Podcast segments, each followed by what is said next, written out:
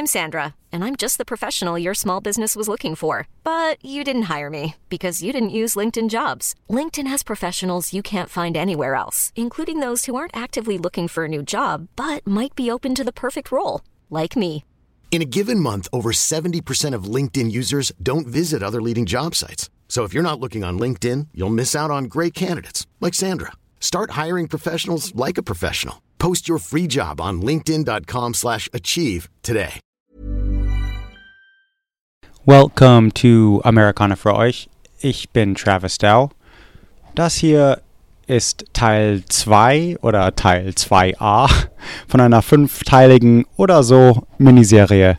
In der ersten Folge habe ich versucht, ein bisschen über die Urbewohner Oregons und das pazifische Nordwesten der USA zu erklären, zu geben.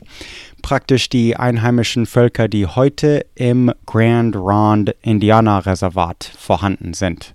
Ich wohne in Grand Ronde, das Land der Yamil-Indianer äh, hier und ich wurde in Marys River Calapooya Gebiet geboren, was heute Corvallis, Oregon ist. Und seit Jahrzehnten, praktisch mein ganzes Leben, habe ich versucht, ihre Kultur und auch Sprache besser zu verstehen. Ich bin aber kein Urbewohner Amerikas. Ich bin blond, habe grüne Augen und meine Vorfahren kommen alle aus Schottland mit einem Deutschen im genetischen Haufen. Diese Folge wird zu lang und ich glaube, ich weiß jetzt schon, dass ich sie aufteile. Und aus dieser vierteiligen Miniserie wurde eine fünfte, fünf- oder sechsteilige. Diese Folge ist halt die europäische, also die weiß-amerikanische Seite von dem pazifischen Nordwesten. Also nicht ausschließlich, aber das ist der Fokus. Und ja, ich, ich würde viel lieber mehr über die Indianerkulturen und Geschichten erzählen. Ähm, und das kommt auch noch. Aber viel leichter zu finden sind die Stories von Euro-Amerikaner viele Bleichgesichter hier, die die Sonne nicht vertragen, aber trotzdem denken, sie passen hierher. Und jeder Depp schreibt sein Leben auf. Da fällt mir ein, ich muss euch auch erzählen, ich habe ein Buch über mein Leben geschrieben. A Millennial Oldtimer heißt es, von Travis John Dow, nur auf Englisch, bei Amazon erhältlich. Aber jetzt zurück zum Thema. Oregon heutzutage an sich ist sehr europäisch weiß, also überdurchschnittlich mehr als andere Bundesstaaten. Wir sprechen praktisch nur Englisch. Die ersten Europäer aber waren Spanier, Russen, Franzosen, Engländer und schließlich äh, amerikanische Walfischer und so. Zum Großteil lassen wir mal die Urbewohner in der letzten Folge und die nächste Folge handelt dann ausschließlich von was passierte, als Europäer auf die Urbewohner Oregons trafen. Die letzte Folge in der Miniserie ist dann so der Stand der Dinge, wie sie heute sind. Ich hole euch auf mit was eigentlich mit den Indianern geschah seit der letzten Folge. Ich kenne jetzt viele von ihnen, manchen geht es sogar gut. Diese Folge aber, wie meine Vorfahren herkamen, die, die schottischen Dows zum Beispiel, oder meine Vorfahren, die McNears und McCalmans, äh, und ja, sogar die kleinen Schmidts, über die wir nichts wissen, weil mein Urgroßvater, der so hieß, sich einfach verpisst hat. Warum wollte der weiße Mann denn überhaupt hierher? Wir haben kein kalifornisches Gold und sind nicht am Weg zum Orient. Wir haben keine Plantagen oder Zucker oder Kaffee, hatten niemals Sklaven. Aber was die alten Entdecker eigentlich hier entdeckt haben, die Trapper, die hier auf Biber und Bär und so weiter stoßten, die Missionare, die die ersten wirklichen Siedlungen bauten, zum Beispiel das, das Anfang, die allerersten Gebäude unserer Hauptstadt, Salem, äh, wurde von Methodisten gebaut und gegründet. Und was dann die europäischen Siedler, die eine gefährliche Reise über einen kompletten Kontinent machen, was als äh, Oregon Trail sogar sehr bekannt wurde, und warum für über 100 Jahre unsere Holzindustrie praktisch keine Konkurrenz hat. Fuck you Canada. Aber es ist der gleiche Wald. Ich habe es eigentlich letzte Folge schon erzählt, warum es hier so toll ist. Vom Schiedwetter Seattles und die Küste bis am Föhn der Rockies und am besten Fleck, wo ich heute wohne, haben wir wie a blau-weißen Himmel. Wir haben das mitteleuropäischste Klima Nordamerikas. Es ist heute wie daheim. Aber es sind natürlich nur die Menschen interessiert, die wirklich weit weg von all dem, was sie kennen, ziehen können. Also wegziehen können. Die, die Verrückten, die Ausgestoßenen, die Abenteurer. Manche Historiker, und das ist bestritten, sagen sogar, dass chinesische oder japanische Schiffe die Nordwestküste erreicht hätten, äh, vielleicht sogar 220 nach Christus. Ob sie die Columbia, diesen Riesenfluss, erreicht haben, äh, die Grenze zwischen Bundesstaaten Washington und Oregon, diese Grenze markiert. Das weiß man nicht. Nachweislich kann man sagen, dass spanische Schiffsbrüchige 1679 mit den Clatsop-Indianern handel handelten. Dann wären das die ersten Europäer, die den Fluss gesehen haben, aber sie haben nicht Wort nach Spanien geschickt und es blieb also den meisten verborgen. Er war auch nicht die waren auch nicht die ersten Weißen, die die Mündung entdeckten. Ähm, äh, Briten, Franzosen, Spanier, sogar Russen segelten hin und suchten nach einer berüchtigten Nordwestpassage. Also, Spoiler, die gibt es nicht. Also heutzutage durch die Arktis, aber vor hunderten Jahren stieß man nur auf Eis.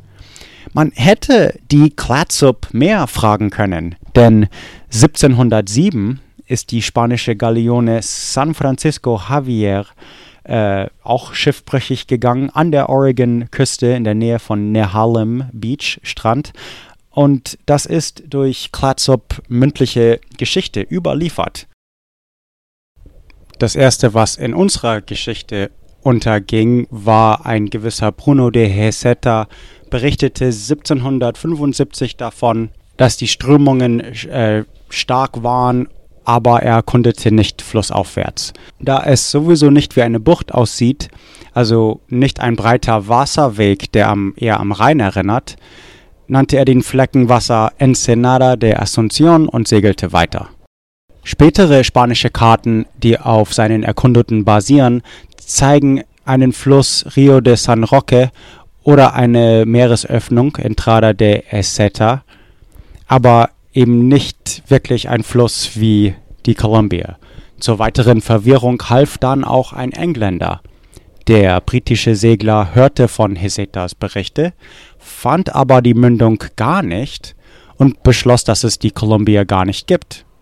Es wurden hier aber ein paar Dinge nach einem gewissen Vancouver benannt. Vancouver ist eine mega dope Stadt in Kanada, so um die fünf Stunden nördlich von hier, aber auch eine Stadt im Bundesstaat Washington, der auf der anderen Seite der Columbia direkt gegenüber von Portland ist, höchstens 90 Minuten von hier. Und außerdem gibt es Vancouver Island, eine große kanadische Insel, eine kleine Schiffsfahrt von Seattle entfernt. Dieser Captain George Vancouver war auf einer Fünfjahresfahrt wie der Raumschiff Enterprise, aber vieles von den Männern waren äh, zwangsweise gepresst, wie das damals halt so ging, wenn Leute Schulden hatten oder sogar Kriminelle.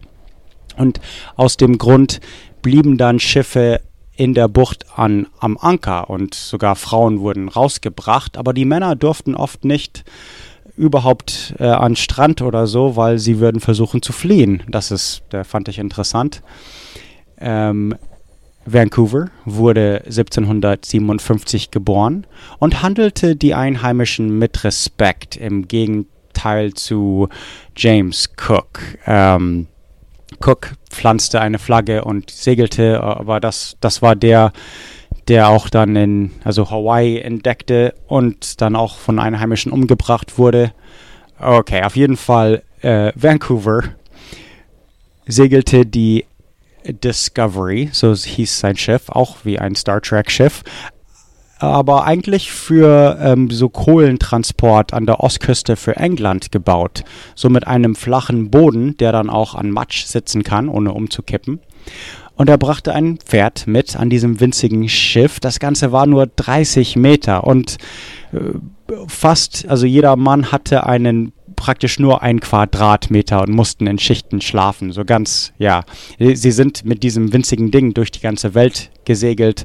Äh, fünf Jahre, also drei Sommer lang hin und her von Hawaii zurück zu jeden Winter, weil es dort das Wetter schöner war. Und dann jeden Sommer hierher, die Juan de Fuca äh, Straße und so um Seattle rum, diese, was heute Puget Sound heißt.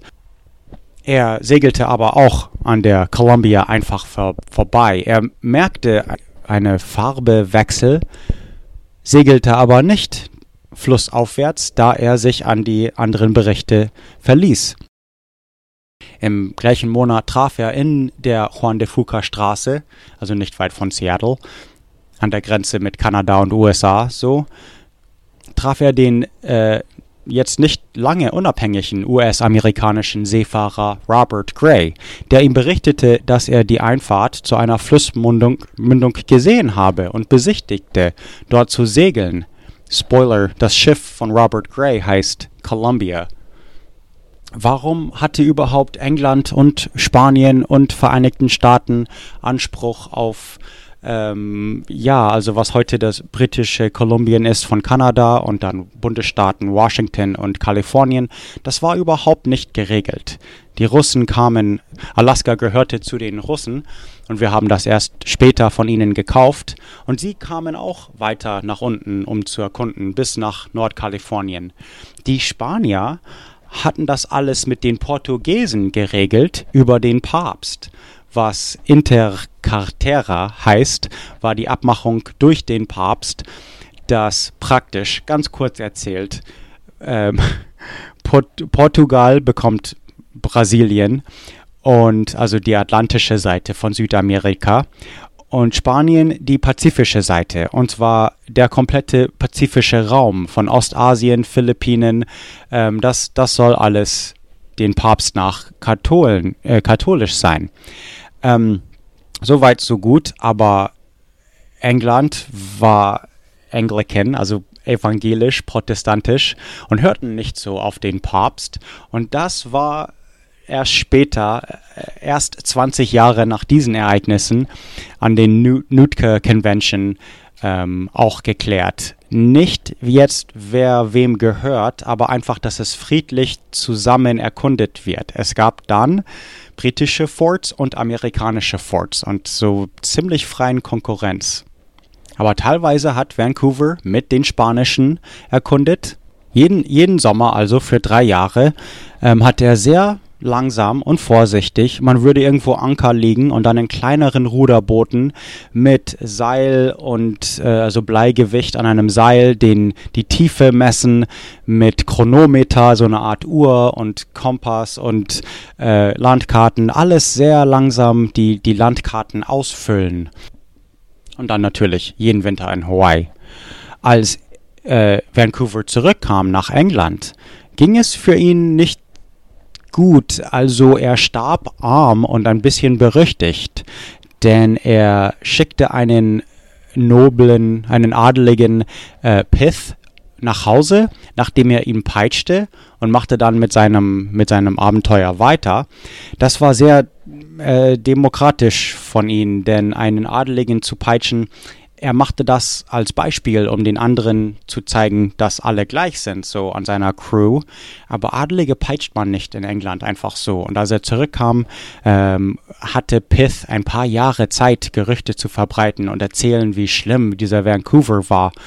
Und ja, also ich wenn ihr mal in London seid, ihr seid ja viel näher dran als ich, in den Royal Maritime oder Maritime Historical Museum in London kann man bestimmte Dinge von Vancouver sehen, die ich gerne sehen würde. Und insgesamt nannte er 383 Dinge, wurden von ihm benannt, nach ihm und von ihm. Mount Baker ist nach Lieutenant Baker, Mount Rainier ist nach Admiral Rainier. Zumindest haben wir Strawberry Bay, das ist kein britischer Offizier. Ähm, das heißt, es ist schon ein bisschen wert, äh, ihn zu erwähnen, auch wenn das heißt 385 lokale, also Indianernamen, haben wir dann deswegen vergessen. Und das ist ein bisschen schade. Mount Rainier heißt eigentlich nicht Mount Rainier. Aber Okay, auf jeden Fall dieser Walfischer Gray, er segelte hoch bis nach Alaska. Ähm, er, es, es, gibt da ein, so Abenteurergeschichten. Äh, ein Indianer hat versucht, Gewehre zu klauen. Äh, ein Segler ist über der Seite gefallen. Ich, äh, ich will vorankommen.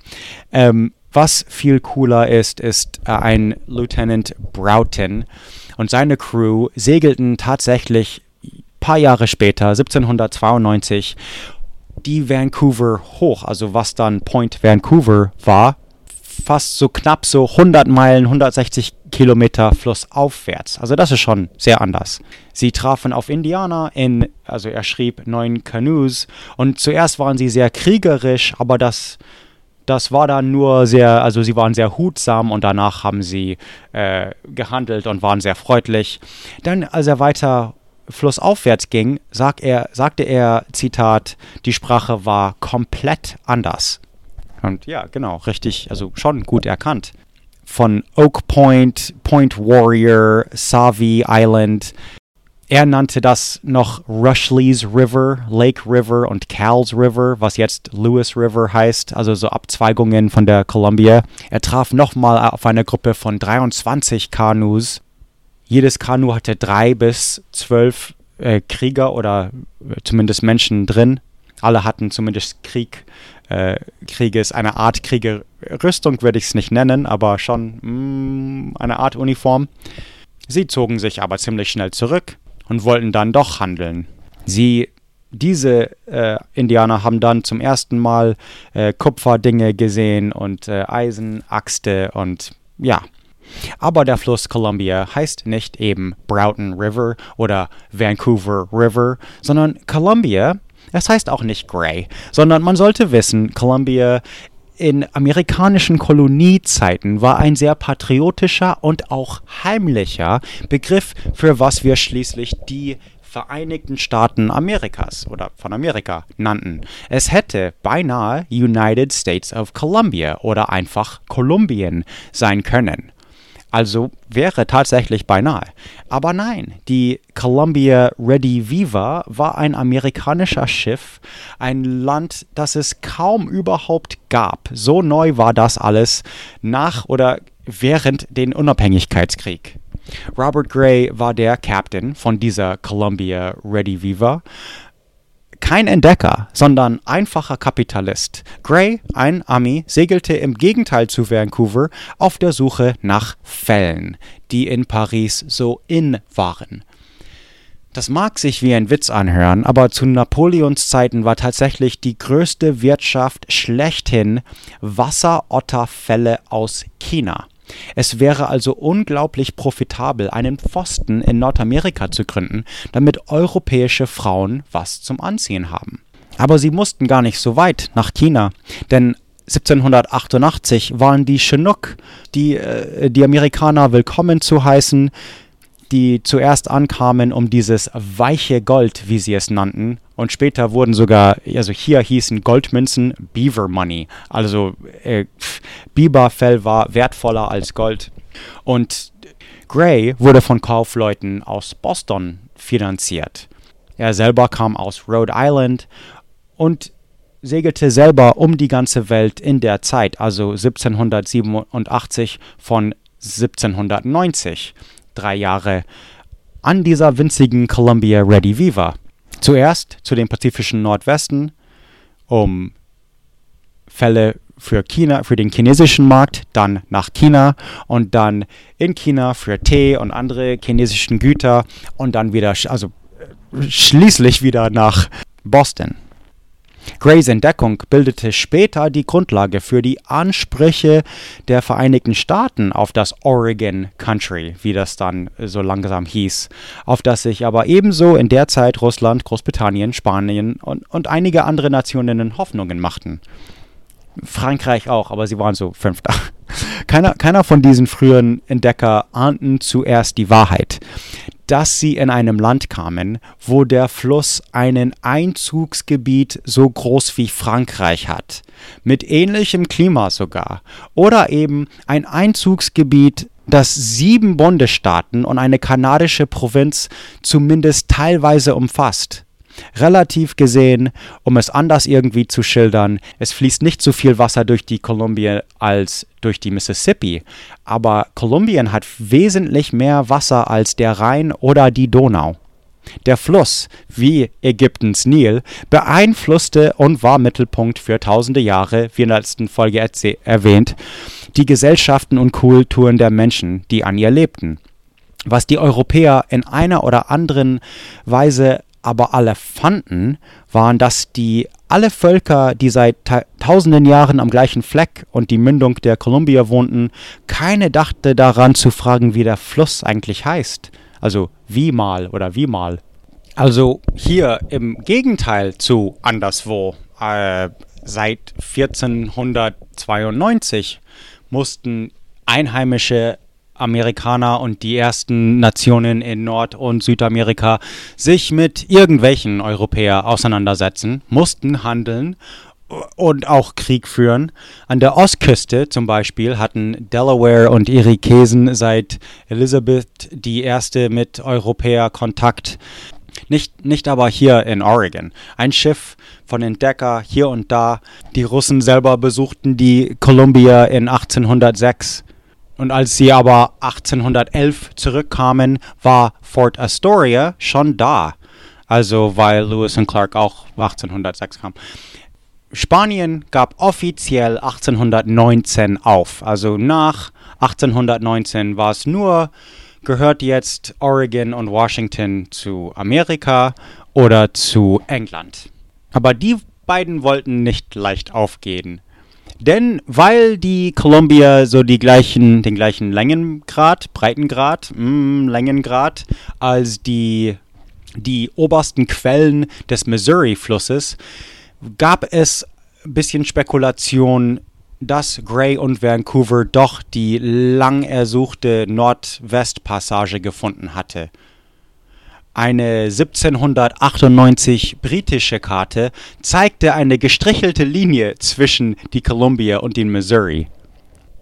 Grays Harbor ist in meinem Buch erwähnt, weil ich dort eine wichtige Geschichte in meinem Leben gemacht habe. Aber es gibt auch ein Grays River, alles von ihm benannt. Ähm, Adams Point und Cape Hancock auch von Gray benannt. Schließlich konnte er flussaufwärts und nannte die Columbia die Columbia. Er traf auch äh, viele Einheimischen in Kanus, denn die Columbia ist ja sowas wie eine Autobahn für die mehrere Stämme. Viele Kanus ruderten äh, mit ihm und hauptsächlich haben sie Nägel und solche Dinge, so kleinen äh, Eisenprodukte für Fell und Lachs und auch ähm, Reh- und Vapirifleisch, äh, Moose, El also Moose ist Elch, Elchfleisch und so weiter. Insgesamt verbrauchte er nur neun Tage am Fluss und praktisch täglich handelte er mit den Einheimischen. Am 14. Mai er erreichte es den höchsten Punkt landeinwärts, äh, nicht sehr weit, vielleicht 19 bis 25 Kilometer flussaufwärts. Es ist auch schwer zu navigieren, wenn man das nicht kann. Also am Anfang war es sehr schwer zu navigieren, als es noch unerkundet war. Er steckte aber irgendwo eine amerikanische Flagge im Boden, pflanzte ein paar Münzen unter einem großen Tannenbaum und äh, erklärte das Ganze für die Vereinigten Staaten. Er machte Anker in der Nähe von einem Dorf Chinook von äh, Häuptling oder Chief Pollack und von da ab nach China. Das war aber dann das Ereignis, das dann später benutzt wurde in dieser Oregon-Grenzstreiterei gegen die Briten.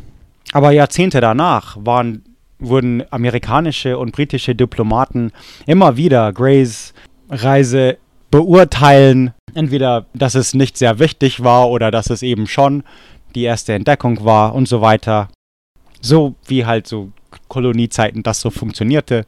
Dass irgendein Kompromiss passierte erst 1846 und Gray selber schrieb nie darüber, und ironischerweise ist es nicht nur der Fluss, der den Namen von Grays Schiff hat, sondern auch Columbia County in Oregon äh, Columbia Street in Portland, Columbia City sogar in Oregon, aber selbst British Columbia, das was wir aufgegeben haben, das jetzt ein Teil von Kanada, ist trotzdem nach Grays Schiff benannt. Auf jeden Fall, bevor das alles geregelt war und als es noch weit offen war, wem überhaupt das Land gehört, äh, welche europäische Macht zumindest, ähm, kamen schon die wildesten ersten Abenteurer und es könnte eine ganze Folge über die Hudson Bay Company geben, die es heute noch gibt. Ähm, und das 1670 gegründet wurde mit Privileg vom König von England. Das ist schon für Oregon sehr wichtig, denn das, die, sie hatten einen Monopol auf Handel mit Indianern. Äh, sie nannten dieses Gebiet Rupert's Land, also Oregon hieß Rupert's Land, Washington auch, also die, die ganze Region hier, nach Prinz Ruprecht von der Pfalz übrigens. So, wir hießen mal so, weil er mal die Gesellschaft geleitet hat. Aber es gaben dann äh, schon andere Firmen, die Northwest Company, auch aus, also Handelskompanie für Pelzer in Kanada, aus Montreal und erst Konkurrenz mit Hudson's Bay Company, dann zusammen und dann äh, haben Amerikaner ähnliche Firmen gegründet, um Handel zu treiben.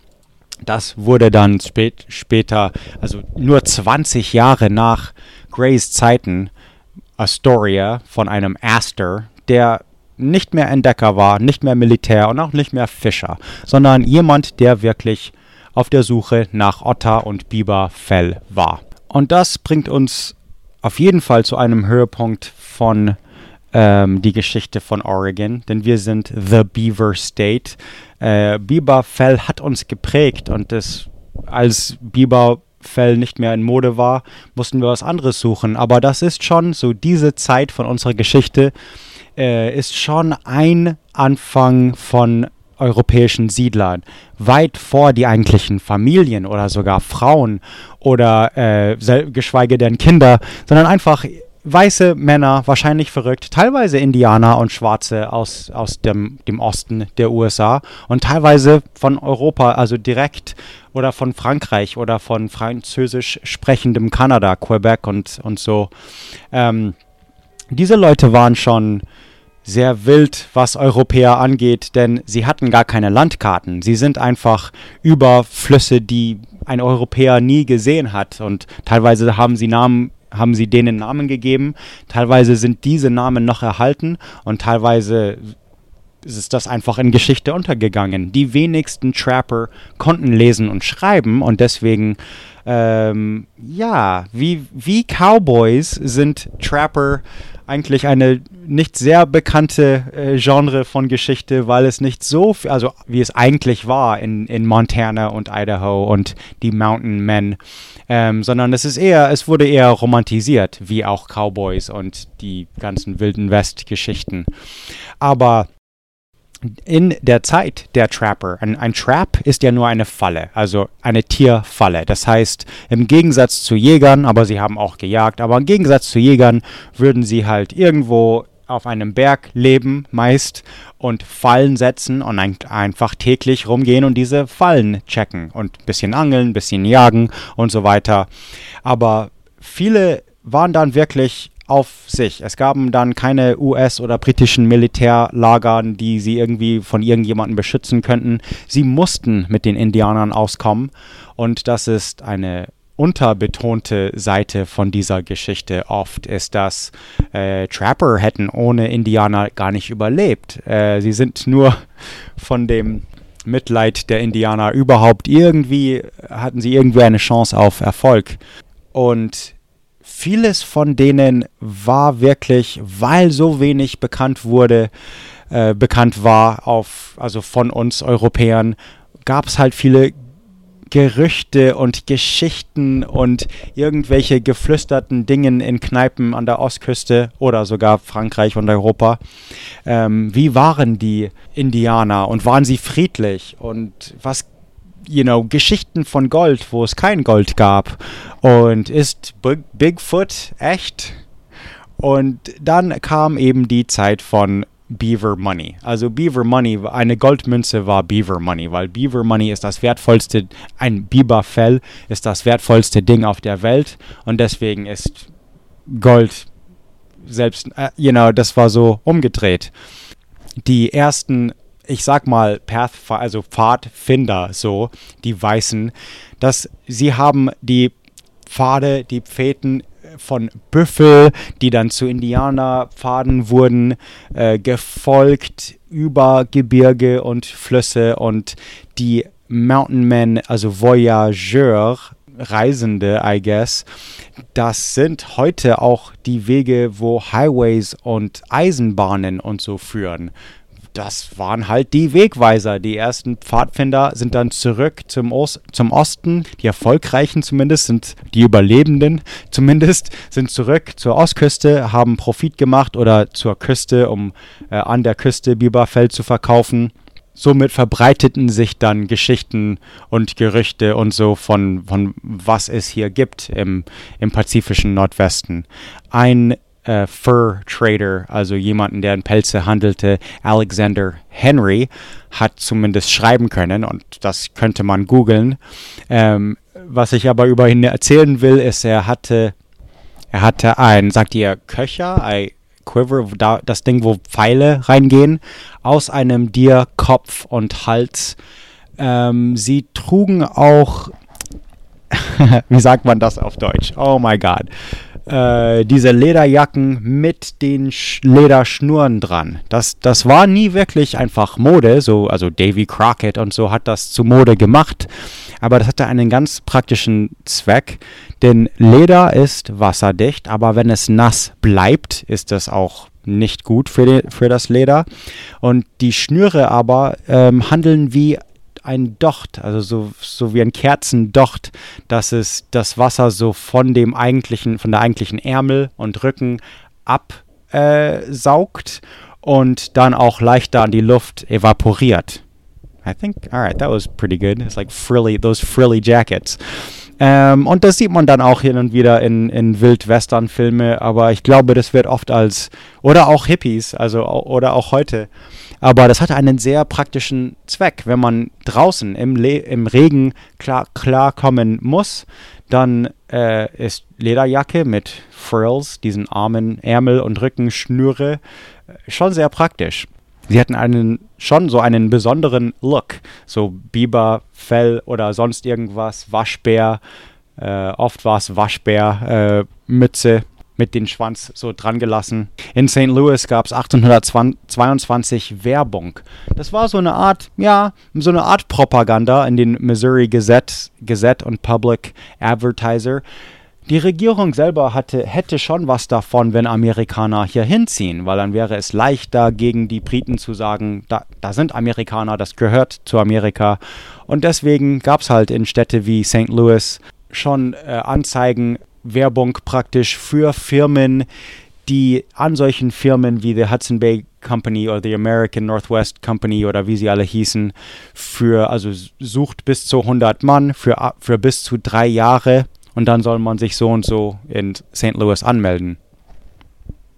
Buckskin Fringed. Also Fringed sind diese Schnüre am Ärmel. Buckskin sind oft eben eher, also Reh oder vielleicht Elch oder Vapiri, ähm, anstatt eben Kuh und sonst was. Oft Bärfell war sehr beliebt für, keine Ahnung, Schuhe, also Moccasins, diese Schuhe und so weiter. Oft hatten sie äh, so komische Holzperlen wie Indianer, äh, also in der gleichen, also für den Tausch und von ihnen und weil sie unter ihnen lebten und weil sie einfach Trapper waren. Ähm, diese Holz und Knochen und sonst Perlen, Glasperlen und äh, Porcupine, also so Igel, so, so Stachelschwein, ähm, Dinger im ureinheimischen Stil. Man kann auch eines dieser Lederschnüre von seinem Ärmel mit einem Messer abschneiden und somit dann Dinge reparieren, sogar ein Zelt und so weiter. Ähm, Buckskin Pants, also selbst die Hosen mit diesen Frills. man sieht zum Beispiel Präsident äh, Teddy Roosevelt in so ganz, ganzen, das war so ein Mountain Man Anzug. In der Realität zogen sich nicht alle gleich an, sondern es gab eine wilde, also ganz, ganz viele, also eigentlich so Individuum, Individuumtum, wo alle sehr anders äh, waren oder sehr eigen waren. Adler, Federn, äh, sogar die, die Moccasins sehr hoch, also mit viel Farbe und alles zugenäht und ähm, Klamotten. Ein, ein Trapper-Trick war, dass wenn die Klamotten irgendwie zu schmutzig, also wirklich, äh, also mit Läuse und Flöhe und sowas ähm, hatten, dann kann man das einfach über einen Ameisenhaufen für über Nacht liegen und dann räumen die Ameisen für dich dein Ding ab. Also das waren schon ganz wilde Tricks, wie man hier oben überlebt. Man brauchte zum Überleben auf jeden Fall einen Gaul oder äh, ein, zwei Pferde, der alles tragen konnte. Und obwohl die meisten nicht lesen oder schreiben konnten, äh, haben sie, wie gesagt, schon die, die Ortsnamen gegeben und teilweise haben sie auch äh, Journals, so Tagebücher oder so geschrieben, die dann später schon den Weg öffnete für andere Siedler. Also so, so ist das nicht. Und äh, zum Beispiel, wie glaube ich schon ein paar Mal erwähnt, äh, meine Mutter wurde in der Nähe von Coeur d'Alene geboren, was französische Fellhändler nannten und auch wo mein Großvater fischte, Lake Oreille, sind alles französische Namen. Viele der Flüsse, Berge und so weiter. Ähm, und tatsächlich hatten dann schließlich Amerikaner einen Aufspruch auf Oregon Territory, weil Jefferson uns von Napoleon gekauft hat. Astor Astor hat Astoria gegründet. Was ich nicht erwähnt habe, ist Astor war Deutscher.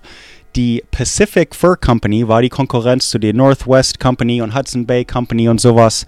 Ich beschreibe so ein bisschen, wie die Leute, wie das soziale Leben ein bisschen aussah, aber ganz kurz, ähm, die Astoria selber war kaum amerikanisch. Da waren, da würde man eben Französisch, da waren genauso viele Briten, Indianer von der Ostküste, Kanadier und so weiter.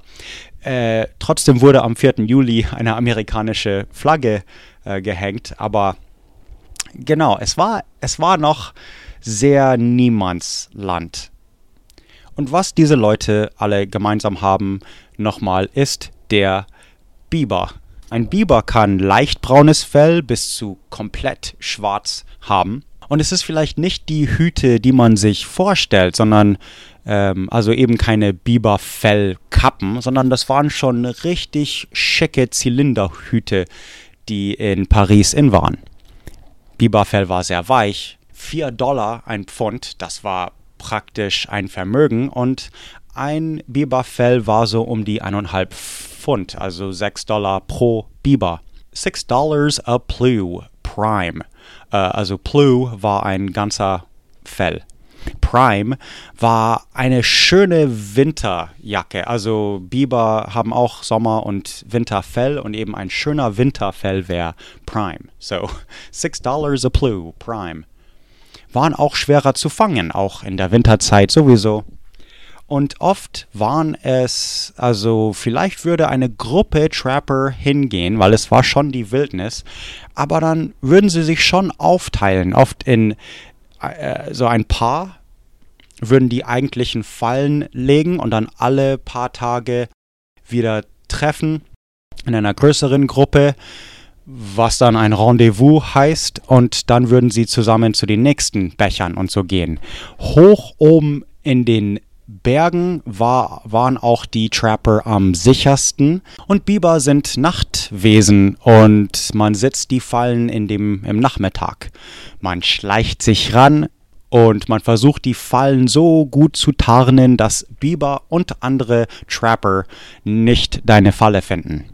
Castorium, so, also in Anführungsstrichen Medizin, wurde als Köder benutzt entlang den Ufern eines Biberdammes, also Biberteich. Ähm, und Biber haben vier Düsen ähm, in so den Vorderarmen, vorne bei den Vorderarmen. Zwei davon Zwei davon haben einen Öl, das die Biber benutzen, um ihr Fell zu, also eine, eine Glanzschicht zu geben, aber eben auch wasserdicht zu machen und so, und so weiter. Das andere war Castorum, so, eine, so ein gummiweiches, keine ekelhaftes Zeug. Äh, Biber würden also Matsch nehmen und sich damit waschen und das, das Ganze gibt es einen bestimmten Geruch. Und dieser Geruch ist halt auch an den Ufern von diesem Teich und somit kann man halt Köder legen, weil die Biber denken, das sind andere Biber und so. Also weil alle Biber das so, so machen, würden die Biber können das auch von hunderte Meter weit weg riechen und gehen direkt dorthin, dorthin um es ähm, wegzumachen. Also Biber konkurrieren über ihren Geruch wie Wölfe oder keine Ahnung. Und also würden Biber hinmarschieren zu diesem fremden Castorium und versuchen es äh, mit, mit Erde, also halt irgendwie wegzuwaschen oder mit Erde zu überschütten und zack in die, in die Falle. Ähm, ja, also direkt unter dem Wasser war dann eine Falle und der Biber würde gefangen und weil es unter Wasser ist, halt auch ertränken. Äh, Castorium fügte auch zudem einen sehr spezifischen Geruch von den Mountain Man. Manche Einheimische, nicht alle, äh, glaubten, dass der Biber der weiseste Kreatur ist, äh, wie wir vielleicht Eule oder Fuchs denken. Weiße aber lernten von den Einheimischen und würden eine Art ähm, like Chant, ähm, ein Gesang, das man wiederholt, aber eben in der Indianer-Art. Und dieses Ritual würden sie machen, während sie die Fallen setzen. Also sie würden das Ganze schon sehr einheimisch angehen. Die Felle wurden dann hm, also abgekratzt und gestreckt mit so einem runden Weidenast für ein paar Tage dann, also nachdem, nach, nachdem es behandelt wurde und äh, so weiter gefaltet, wurde es mit dem Trappers äh, Firmensiegel gestempelt. Dann bei einem Trading Post, also ab und zu, alle paar Monate oder einmal im Jahr, muss man eine Wanderung machen zu einem, äh, was ist ein Trading Post, ein Dings mitten im Wald, das, was aber ein Markt ist, ein Handelspfosten wohl. Ähm, und dort wurde es nochmal gepresst und in Packs, also Bales, in Hunderten von Pfund ähm, zusammengewickelt, zusammengebunden und dann praktisch nach St. Louis transportiert. Es gab eine Rocky Mountain Fur Company weiter östlich von hier. 4 Dollar waren schon eine Menge Geld, was an der Ostküste wäre ein Dollar am Tag so die, die Standard, ähm, Standardgehalt in der Firma, also in diesen ähm, American Fur Companies, aber auch Hudson Bay und so weiter, äh, weil sie alle, äh, es kam aus dem Französischen, sage ich mal so, es waren Engländer und Kanadier und Briten und so, aber auch äh, die, die wildesten Abenteurer waren schon eher aus Quebec und äh, sprachen Französisch.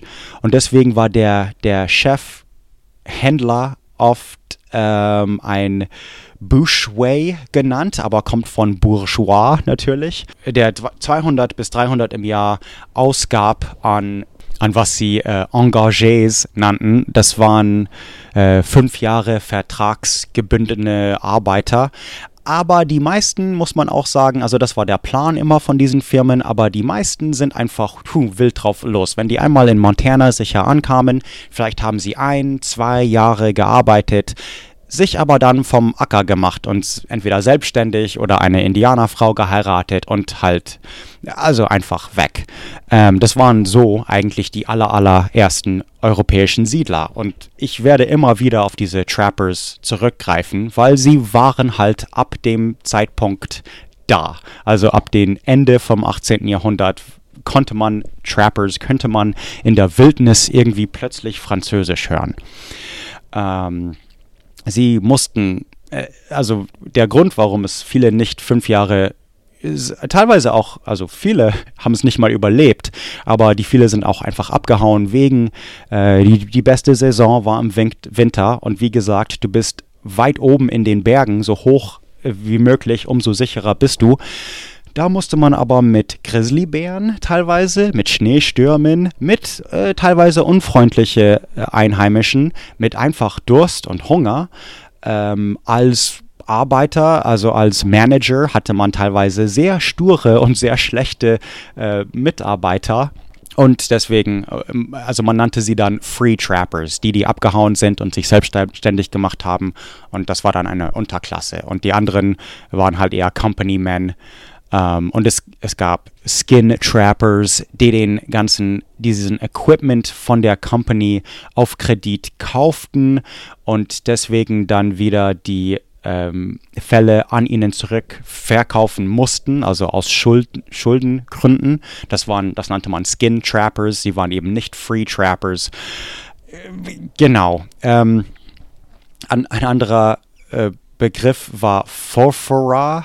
Fafora, ich weiß nicht, wie man das, ob das aus dem Französischen kommt oder so, aber die ganzen, also man hat ja schon diese Buckskin äh, Fringe am Ärmel, Rücken, Beine, also man, man, man sieht schon ein bisschen hip, hippie-mäßig aus.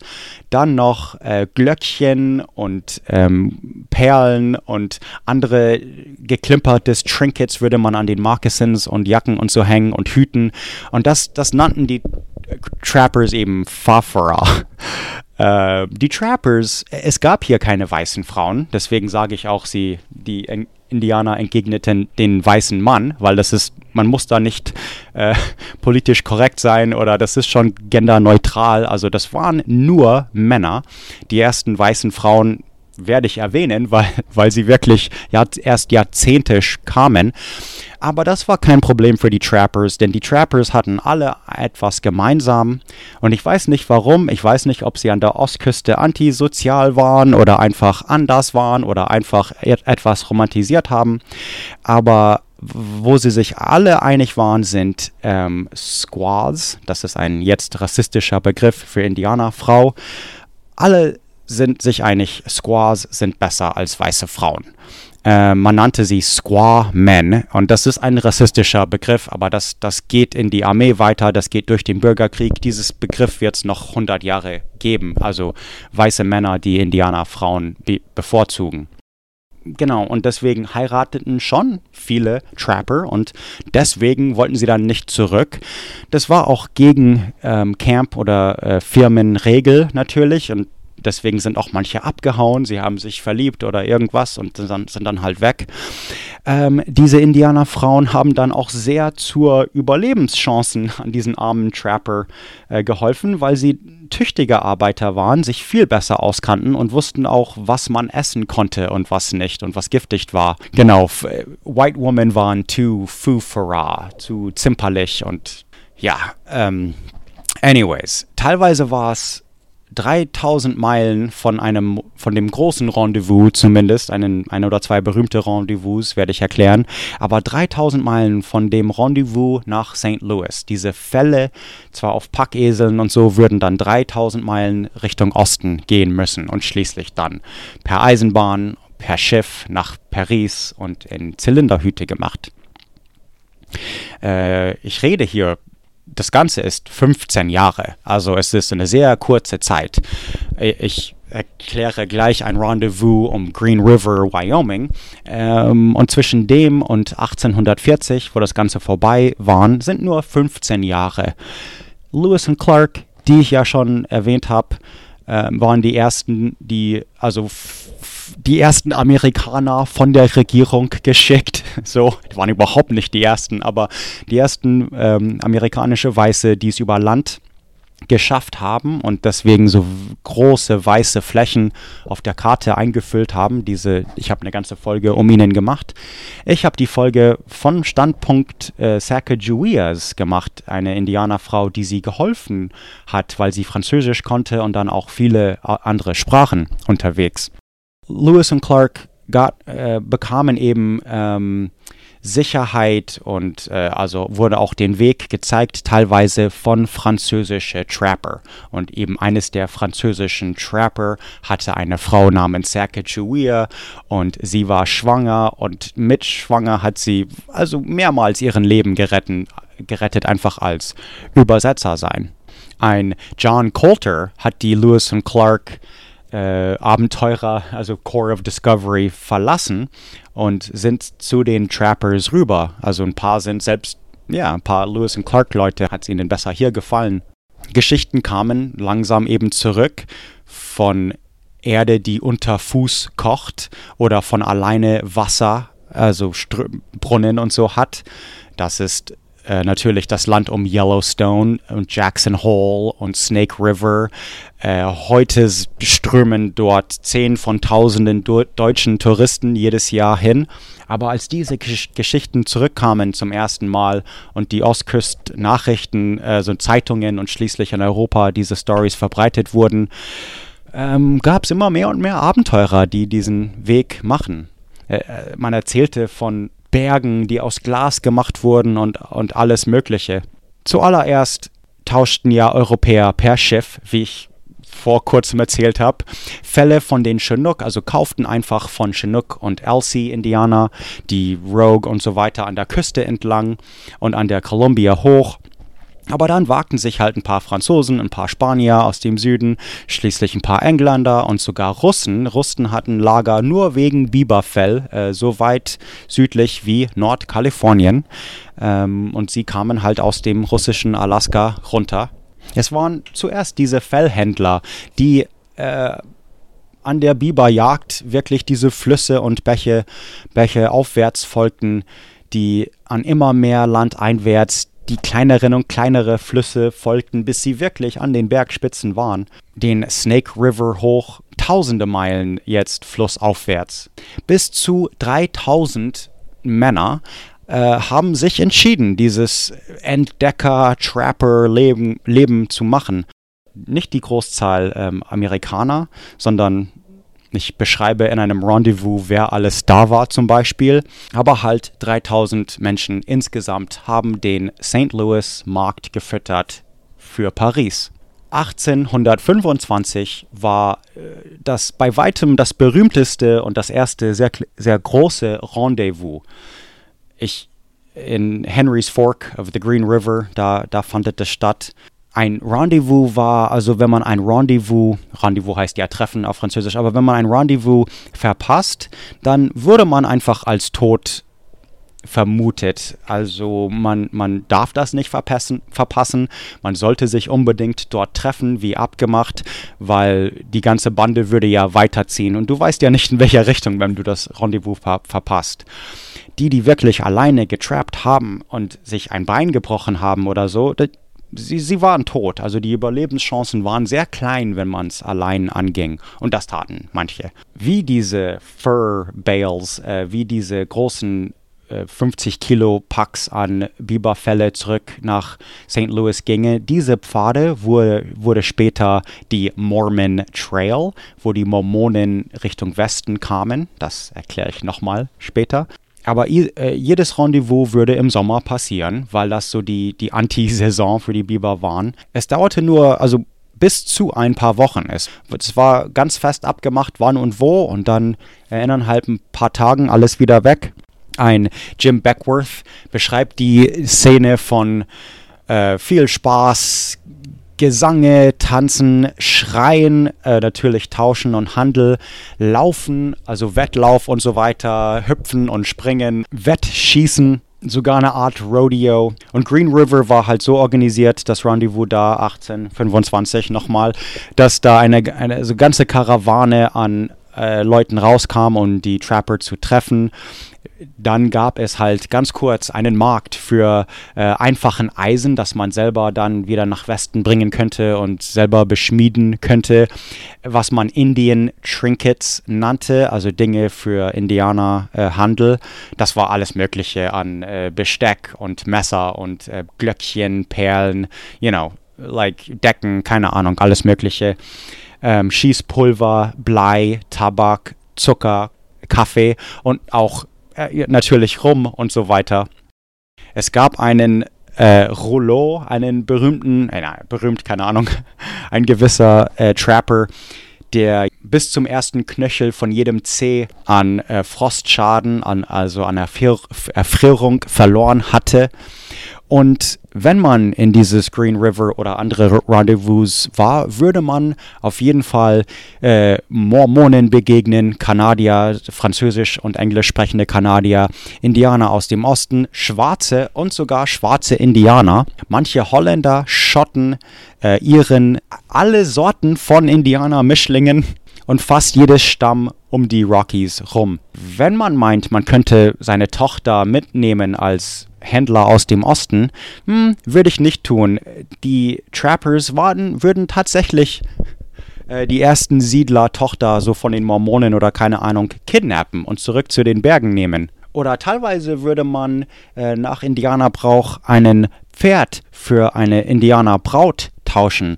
Aber Achtung, denn die ganzen Verwandte kommen mit der Frau mit. Das ist ein Teil von dem Deals.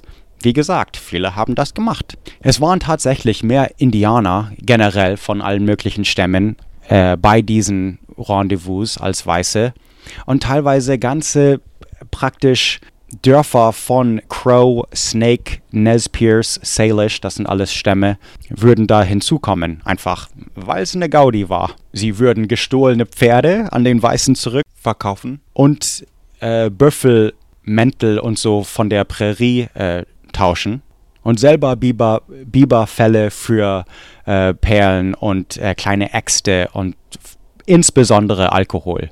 Mit diesem Alkohol kam auch Wettspiele, Pferderennen, Wrestling und natürlich eine Menge Storytelling. Man würde, also das ist jetzt nicht nett unbedingt, aber Fakt ist, man würde die Indianer bescheißen, man würde selbst das Alkohol äh, mit, Was mit Wasser, also verwässern, mit Wasser mischen oder einfach äh, geschmolzenen Fett an den äh, Unterseite von einem äh, ja so Metallbecher oder so machen, dass äh, weniger Alkohol reinpasst. Geschmolzene Butter oder irgendeinen äh, Schmalz halt ähm, in einem Metallbecher schmelzen und dann passt weniger Alkohol rein. Ist, ich glaube, ich habe das schon richtig erzählt. Oder einfach beim Eingießen so paar da den Daumen oder ein paar Finger im Becher lassen, dass da weniger reinpasst. Und teilweise hat man auch Indianer ähm, in ihren Drink Drogen gegeben, dass man sie, dass man sie richtig äh, beklauen kann. Ich sage das als Beispiele, weil das wirklich wild wurde. Da gab es noch keinen Sheriff, überhaupt kein Gesetz. Das war, ja, also ich weiß gar nicht, wie man das, es, ist, es war viel wilder als Burning Man. Ähm, es gab viele Tote. Einen Typ habe ich gelesen, haben sie einfach in Brand gesteckt. Es gab einen Trader, der Cannibal Phil heißt. Ich glaube, also ich denke, er hat seinen Partner gegessen oder Indianer beim Verhungern einfach angefangen zu, zu, gessen, zu essen. Meisten konnten ja, wie gesagt, nicht lesen und so haben sie einfach da gesessen, während einer von der Bibel vorleste oder sogar Shakespeare. Aber für viele war das das erste Mal, dass sie überhaupt in Monaten Menschen sahen. Oft wurde in einem Rendezvous alles ausgegeben, was man im letzten Jahr an Fälle und so eigentlich verdient hat. Und auf Kredit musste man dann wieder Dinge kaufen und zurück in den Wald.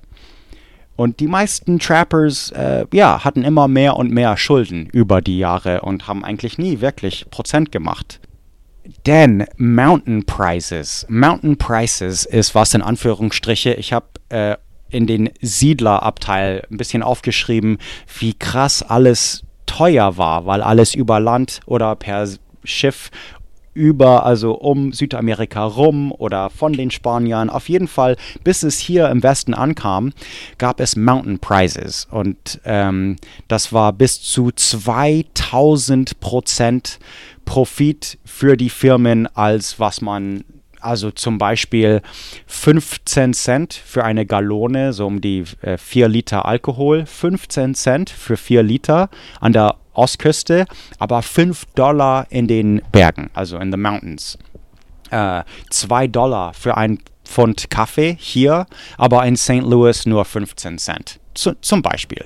Teilweise wurden Dinge so wild, ähm, dass es sogar zu einer Schlacht The Battle of Pierre's Hole, die Schlacht von Pierres Loch 1832 äh, gegen die Gross Venture Indians. Teilweise hat man ähm, in Glücksspiele, Klamotten verloren, also alles, was man hatte, inklusive Indianerfrau, Pferde. Eine bekannte Wette war, ähm, über einen Skalp und der Typ hat verloren und hat seinen Skalp verloren. Also man hat ihn den, den Kopf, die, die Haut oben abgehackt. Das nennt man also the whole Haas and Beaver, das ganze alles, was man besitzt, also auch Biberfälle, aber Haas ist, ähm, also kommt von, also ist ein, ist ein Pferd, so the whole Haas and Beaver. Ein, ein wildes Spiel, das wirklich zu dem Ganzen passt, ist dieses Indianerspiel von Hand, ähm, also Hand. Man nimmt ein, ein kleines geschnitztes äh, Teil von einem Knochen man hält es in beiden Fäusten, eins über den anderen. Und dann singt man und tanzt man ganz wild und jubelt. Und das Ganze ist ein Riesentheater. Und wenn du dann deine Hände wieder zusammentust, also entweder tust du so, als hättest du den, den Knochen gewechselt, oder du behältst es in der gleichen Hand und andere müssen wetten. Man könnte das viel leiser und einfach mit ein paar Würfeln machen, aber nee, 1830 wurden diese Rendezvous so organisiert, dass die Truppe, die aus dem, also aus St. Louis, aus dem Osten kamen, äh, wirkliche, wirkliche Arbeiter mitbrachten, die ähm, anfangen, nicht unbedingt Brücken, aber äh, bessere Überquerungen über Flüsse und fingen an, äh, you know, die, die Pfade zu verbreitern, hier und da ein paar Bäume abzuholzen.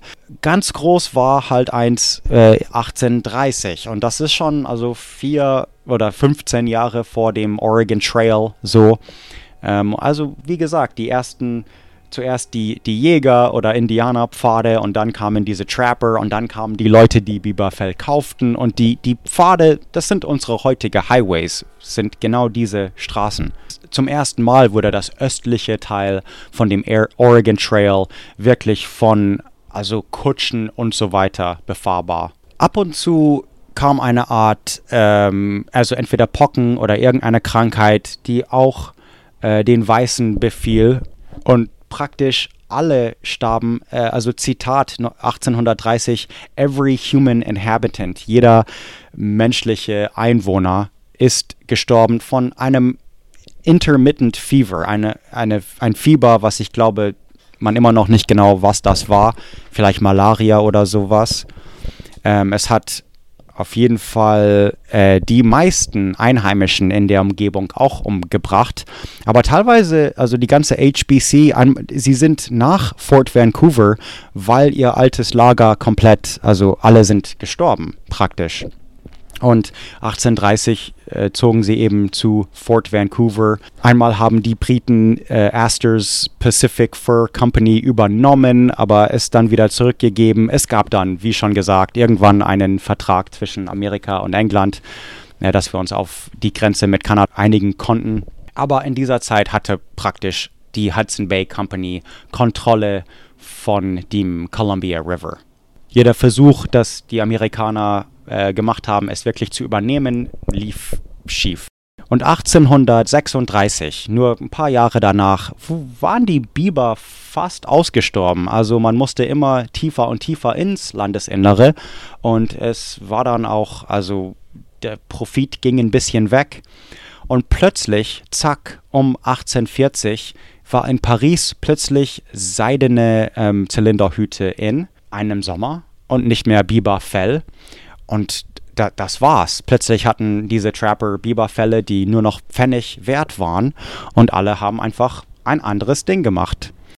Ähm, also genau in dieser Zeit waren auch ich, ich erkläre das, glaube ich, in der nächsten Folge vielleicht. Aber plötzlich kamen dann doch ein Haufen amerikanische Migranten. Einfach stinknormale weiße Siedler, die nichts mit Biber zu tun hatten, sondern äh, eher einfach Land für sich wollten. Einfach Bauern, die nicht mal etwas verkaufen wollten. Einfach Familien gründen auf Land und unabhängig sein, selbstständig sein.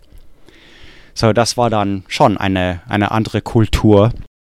Vielleicht war es unvermeidlich, vielleicht würde es früher oder später passieren, aber es passierte in der Tat in der wirklichen Geschichte äh, aus einem einfachen Grund. Und äh, das, das war vorhin kein Witz, das war äh, Mode in Paris tatsächlich, hat unsere Geschichte geprägt und deswegen haben wir so viele französische Namen. And it's, it's, it's really weird, aber nochmal, also ich wohne im Beaver State I'm Sandra, and I'm just the professional your small business was looking for. But you didn't hire me because you didn't use LinkedIn jobs. LinkedIn has professionals you can't find anywhere else, including those who aren't actively looking for a new job but might be open to the perfect role, like me. In a given month, over 70% of LinkedIn users don't visit other leading job sites. So if you're not looking on LinkedIn, you'll miss out on great candidates like Sandra. Start hiring professionals like a professional. Post your free job on linkedin.com/achieve today. Meine Uni ist die Oregon State Beavers. Mein Bruder, mein Bruder wurde in Beaverton geboren. Ähm, das Ding mit den Klamotten in Paris meine ich schon, das ist äh, absolut kein Witz. I'm, I'm really serious. Das ist schon ernst. Genauso ist das passiert. Und ähm, danach musste es eben einen anderen Grund geben, warum man so weit weg von zu Hause will. In den 1830er, in dieser Zeit, waren es dann die ersten so religiöse Missionare, die glaubten, ich weiß nicht, haben denn die Urbewohner denn die gute Nachricht gehört? Man kann jetzt leichter nach Montana und Idaho und Oregon. Äh, man muss nur den Weg der Trapper folgen. Und deswegen nicht mal 30 Jahre nach Lewis und Clark, praktisch als noch Biber in war, äh, gingen die ersten zwei weiße Frauen, Narcissa Whitman und Eliza Hart Spalding, die allererste europäische Frauen in der ganzen Weltgeschichte 1836, die die Rocky Mountains überquerten. Ähm, ja, aber sie waren keine Trapper. Sie dachten, das Volk der Walla Walla hier in Washington, sie dachten, Walla Walla brauchen Jesus. Selbst also Salem, Oregon, unsere Hauptstadt, 1834, war ein Methodistenminister Jason Lee. Er kam aus Neuengland, war ein Entrepreneur, also war schon sehr abenteuerlich. Und eine Gruppe von ihm, einen Do Dr. John Townsend und so weiter, kamen komplett ins Willamette-Tal, da wo ich geboren wurde und da wo heute Salem ist und haben dort, wo heute Salem ist, eine Mission gegründet. Ähm, eine protestantisch, also evangelische Methodisten. Methodisten kommen aus, es ist wirklich eine transatlantik äh, evangelische Glaube. Das waren ähm, Engl Engländer, also Anglicans, John Wesley und sein Bruder Charlie We Charles Wesley und so. Aber unterwegs nach Amerika haben sie wirklich diesen neuen Glauben, äh, also theologisch zusammengesetzt. Und das wurde Methodismus. Und das gab es eben dann wirklich zur gleichen Zeit in England und Amerika. Auf jeden Fall, das sind halt die, diese Branche von Christen waren halt eines der ersten, die hier ankamen. Und genau, ich, ich gehe etwas zufälligerweise zu einer Methodistenkirche in Grand Ronde und äh, hauptsächlich Sheridan, also zwei verschiedene, wechsle ich mich ab. So, das ist eher zufällig. Ich, ich glaube, die Missionaren, also das, das erkläre ich noch ausführlicher, aber es waren böse Menschen. Äh, sie haben es vielleicht gut gemeint, aber sie haben unglaublich viele Indianer ermordet äh, aus Versehen. Ähm, tja, eine dass es nicht immer glatt geht, ist die sehr, sehr, sehr berühmte Geschichte von The Whitman Mission, die dann zur Whitman äh, Massacre führte. Und ein Marcus Whitman 1843, jetzt äh, 40er Jahren sind schon so ein bisschen Oregon Trail Zeiten. Und das sieht man, weil er 900 Siedler mitbrachte. Das war dann der Rekord ähm, über den Oregon Trail, in, also zu dem Zeitpunkt. Äh, es waren da damit ein paar ehemalige HBC, also Hudson Bay Company äh, Mitarbeiter und sie kreierten die erste Oregon Provisional Government, die erste so trotzdem eine Kolonieregierung praktisch, also kein Staat-Ding, aber eine Regierung, wo man sagte, also egal wem es gehört, egal ob es Kanada oder Amerika, hoffentlich Amerika, aber wir brauchen ein paar Sheriffs und ein bisschen, also Polizeimacht, ein bisschen, ein paar Gesetze und so weiter. Und das, das waren halt die Leute, die zuerst über Gesetze redeten, bevor es irgendeine Abmachung mit den Ureinheimischen kam. Es gab keine Abmachung zwischen Amerika und und England noch, das war absolute so No Man's Land. Russen hatten noch ein bisschen Anspruch auf dem Ganzen, äh, vielleicht dann nicht mehr, aber genau, das war dann, also die, diese, also Whitman Mission und die von äh, Lee und so, das waren die, die ersten ähm, am, ähm, zur gleichen Zeit, so 34, äh, ich meine das gleiche Zeit wie Salem, das 34 war. wurde auch die Dallas, The Dalles Methodist Mission gegründet. Und das ist direkt am Columbia Fluss, also wo heute The Dalles die Stadt ist, an Mount Hood. Und das war so das letzte gefährliche Teil vom Oregon Trail. Und da waren jetzt plötzlich Methodisten, die Leute retten und helfen konnten. So, das ermöglichte halt schon, das öffnete den Weg für alles mögliche Siedler, nicht, nicht nur Missionare die Missionaren haben noch die, die letzten paar Rendezvous von Green River äh, mitgesehen und mitgemacht und haben gesehen, wie das alles so läuft bei Fort Nez Pierce und den Green, Green River in Wyoming. Sie haben es mit ihren, äh, nicht Kutschen, wie heißen die, die Dinger, aber wir sagen berühmterweise Covered Wagons, ein Planwagen, genau, das hört sich richtig an, ähm, die Plan, die ersten Planwegen, Wagen waren halt, haben es halt bis Fort Hall geschafft, aber dann war der Weg nicht gut genug. Die, die also An Anleiter von Fort Hall haben gesagt, besser ihr lasst die Planwagen hier und geht halt mit, mit Ochsen, Pferde und so weiter ähm, nach, also einfach so, ohne Planwagen, nach Fort Walla Walla und von dort per Boot die Columbia runter nach Fort Vancouver. Ähm, und genau, das, dann könnte man die Willamette hoch, dann könnte man, und auf der anderen Seite von Fort Vancouver, Vancouver war halt dann, was zu Portland wurde, aber noch nicht.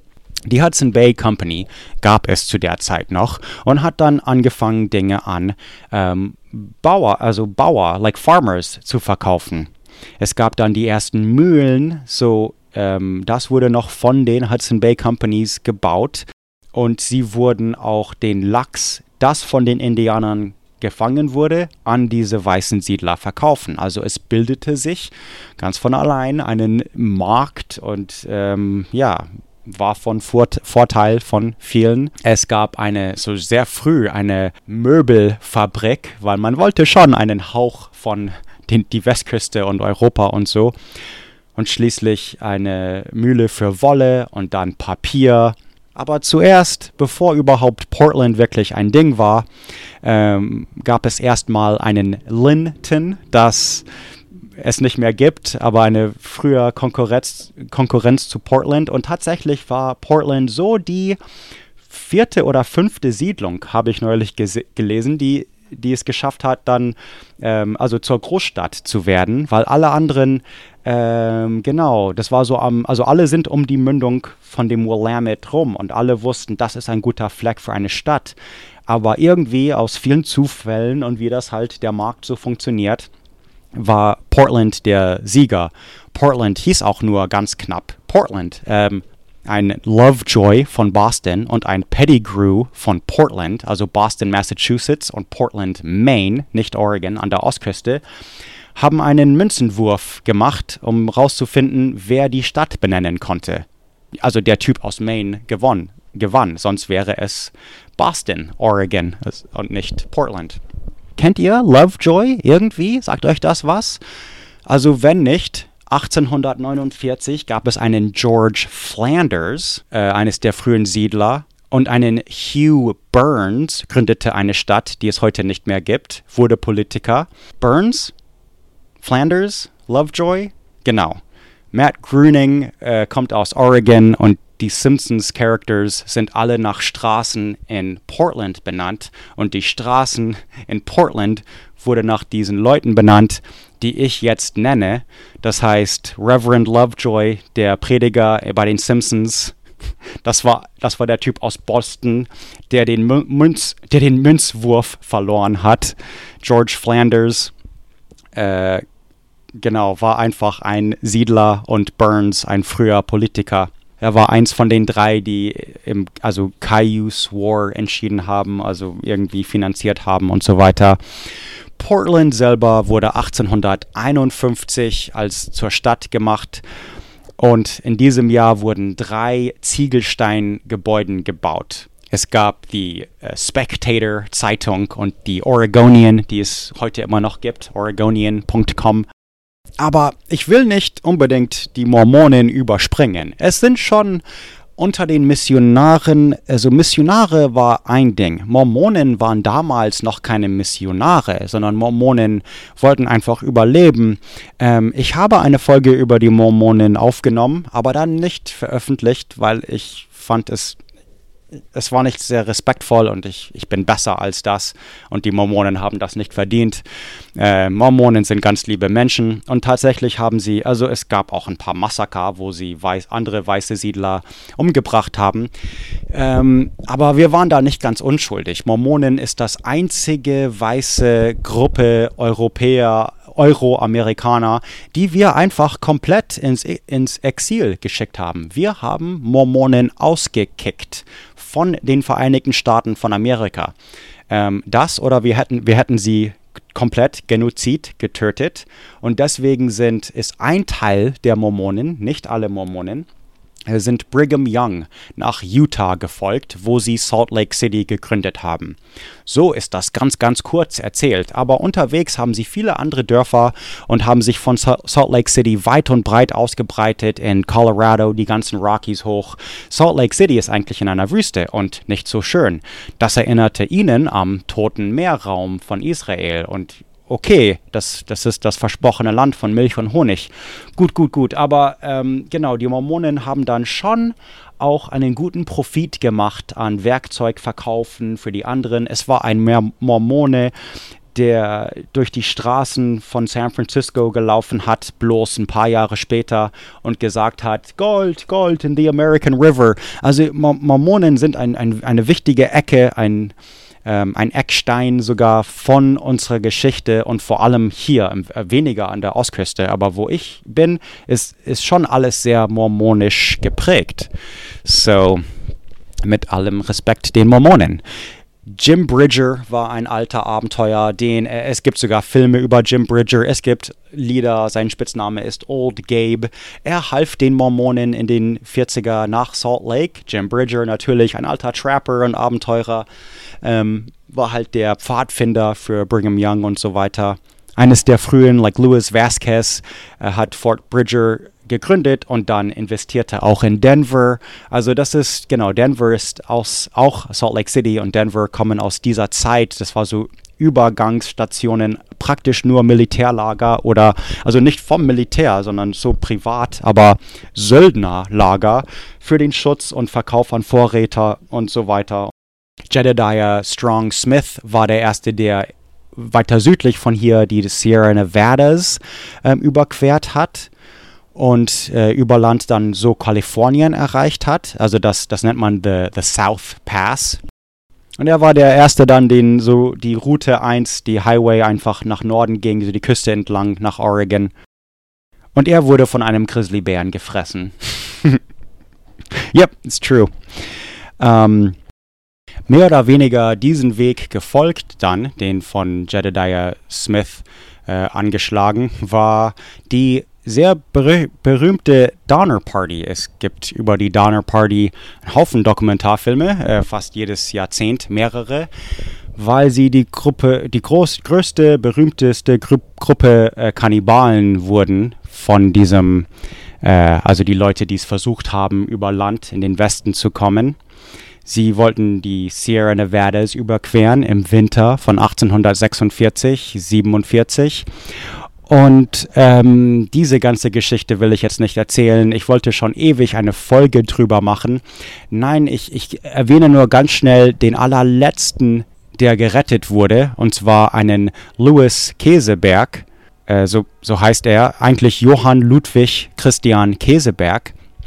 Denn er war ein Deutscher, er war der äh, berüchtigste, äh, am meist gehassten, gehasste Überlebender und auch zuletzt gerettet eben nochmal. Denn als man ihn fand, war er alleine, der letzte Überlebende, umgeben von menschlichen Knochen und was als menschliche Leber und Lungen erschien. Laut manchen hatte einen, rüstete er gerade einen Bein über dem Feuer, aber das ist nur äh, Geschichte, like Sage, whatever. Und teilweise, also später klagte er seine ähm, Retter an, weil die Retter schließlich also äh, führte hinzu, weil er Kannibal war, dass er auch ein Dieb und Mörderer war und kam vor Gericht. Also und schließlich wurde er auch nicht umgebracht ähm, und überlebte all seine Töchter. Ähm, manche von seinen Kindern sind gestorben in dem, in dem Winter und wo sein Grab heute ist, weiß man gar nicht mehr. Er ist an einem armen, also Krank Krankenhaus für die Armen gestorben.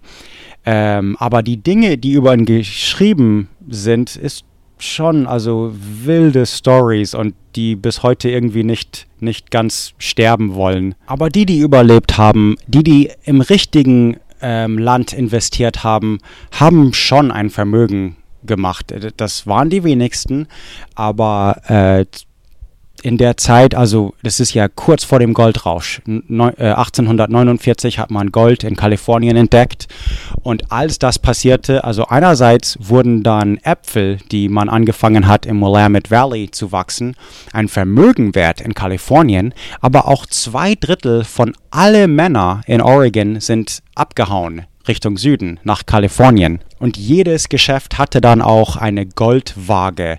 Ähm, ab, ab und zu würde es ein 50 Dollar Slug, so ein richtig fetter Goldbrocken, einfach äh, so eine natürliche Golden Nugget durch den Markt, also durch die Wirtschaft kreisen. Also regelmäßig sowas passierte. Und ein Lachs von den Indianern kostete 25 Cent. Warum habe ich das aufgeschrieben? I don't know. Aber die Weißen haben angefangen, Chinook Wawa zu lernen und zu sprechen. In dieser Zeit, so langsam, wurde es auch modisch, dass die Frauen von den Bauern und Missionaren und die mittlerweile verstreut in Washington und Oregon leben, dass sie einander Briefe schreiben würden in Chinook Wawa. Bis zu 100.000 Weiße haben das mal gesprochen. Am 1. Mai 1839 äh, brachen eine Gruppe 18 Männer von Peoria, Illinois, mit der Idee, dass sie Oregon kolonisieren würden.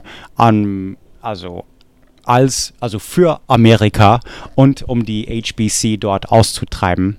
Die Peoria Party waren so die ersten ähm, wirklich, ich erwähne sie, weil sie so die, die Oregon Trail praktisch von Anfang bis Ende erkundigt haben und mit dem Ziel, es zu besiedeln und nicht irgendwie Fell oder sonst irgendwas.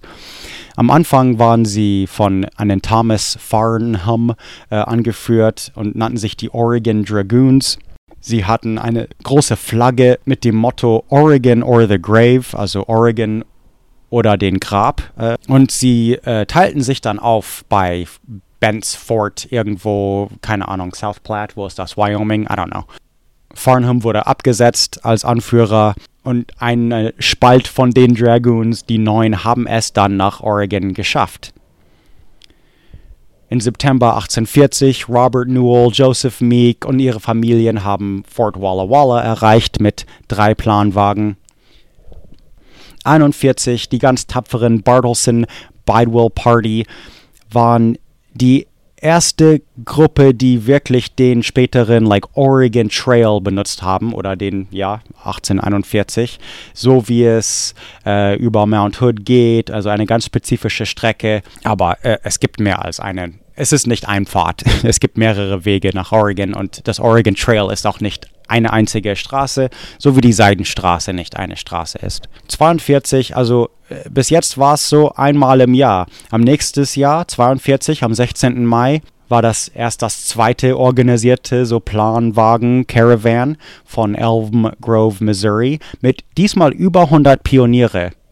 Und das war von einem auch sehr berühmten Elijah White äh, angeführt was dann schnell die Oregon Trail genannt wurde um diese Zeit, so um 1842, ist eben mehr als eine Straße von hauptsächlich Independence, Missouri nach was als Oregon City bekannt, Oregon City, Oregon bekannt wurde und Oregon City gibt es noch. Es ist nicht weit von Portland. Es ist praktisch ein Vorort von Portland. Es wurde aber als, also das Oregon Trail wurde zu einem Netzwerk mit Abkürzungen, Verbesserungen, vielen Umwegen und schließlich mehrere Anfangspunkte sogar ähm, als sie die Eisenbahn erweiterten und dann schließlich mehrere Ziele. Nicht nur Willamette Valley, also Oregon City, Salem und so weiter, sondern da, wo es noch keine Menschen, äh, keine weißen Siedler gab, so Roseburg und Grants Pass und so weiter. Aber das, das Ganze eskalierte ziemlich schnell in was jetzt The Great Migration, die große Migration von 1843 genannt wird oder die Wagon Train, Planwagenzug von 1843. Da waren schon 700 bis 1000 Migranten Richtung Oregon von einem Fur Trapper äh, angeleitet. Ab 1845, ein ganz großer Datum, heute wird geschätzt, wegen äh, so vieler Krankheit, äh, Krankheiten und dann auch, dass die amerikanischen weißen Siedler so eskalierten, ähm, ist 1800 und die Missionare und die Trappers und Händler und so, aber um 1845 äh, waren zum ersten Mal hier in Oregon Territory oder Oregon Country äh, die weißen Siedler und Nicht-Einheimische mehr als, also eine Mehrzahl über die Einheimischen, die Indianer hier. Das nächste Jahr, 46, setzte dann das also es gab einen Vertrag, einen Kriegsfriedensvertrag mit, mit Großbritannien und das heißt The Oregon Treaty, der Oregons Vertrag. Und das setzte die Grenze am 49. Breitengrad, Längengrad, Breitengrad. Und das ist heute immer noch so. Also das ist heute immer noch die Grenze mit Kanada. Die Indianer wurden nicht gefragt. Und wie das aussieht, das ist die, die, also die übernächste Folge. Aber es gibt da schon ein paar Bücher, die man lesen kann. Ich weiß nicht, nicht viele und nicht viele auf Deutsch übersetzt, bestimmt. Aber ein äh, Jesse Applegate hat ein Buch geschrieben. Äh, ich habe selbst eins gelesen von äh, irgendein Frankman, ja, vielleicht finde ich das noch. Aber viele der Notizen kom kommen von eines der sehr seltenen Bücher, weil äh, selbst diese Pioniere konnten oft nicht schreiben oder es ga gab einfach so viel zu tun, dass man nicht täglich ein Tagebuch führen ko konnte. Äh, doch taten das manche. Von dem Missouri River zu den Willamette Tal sind es 2000 Meilen, 3200 Kilometer.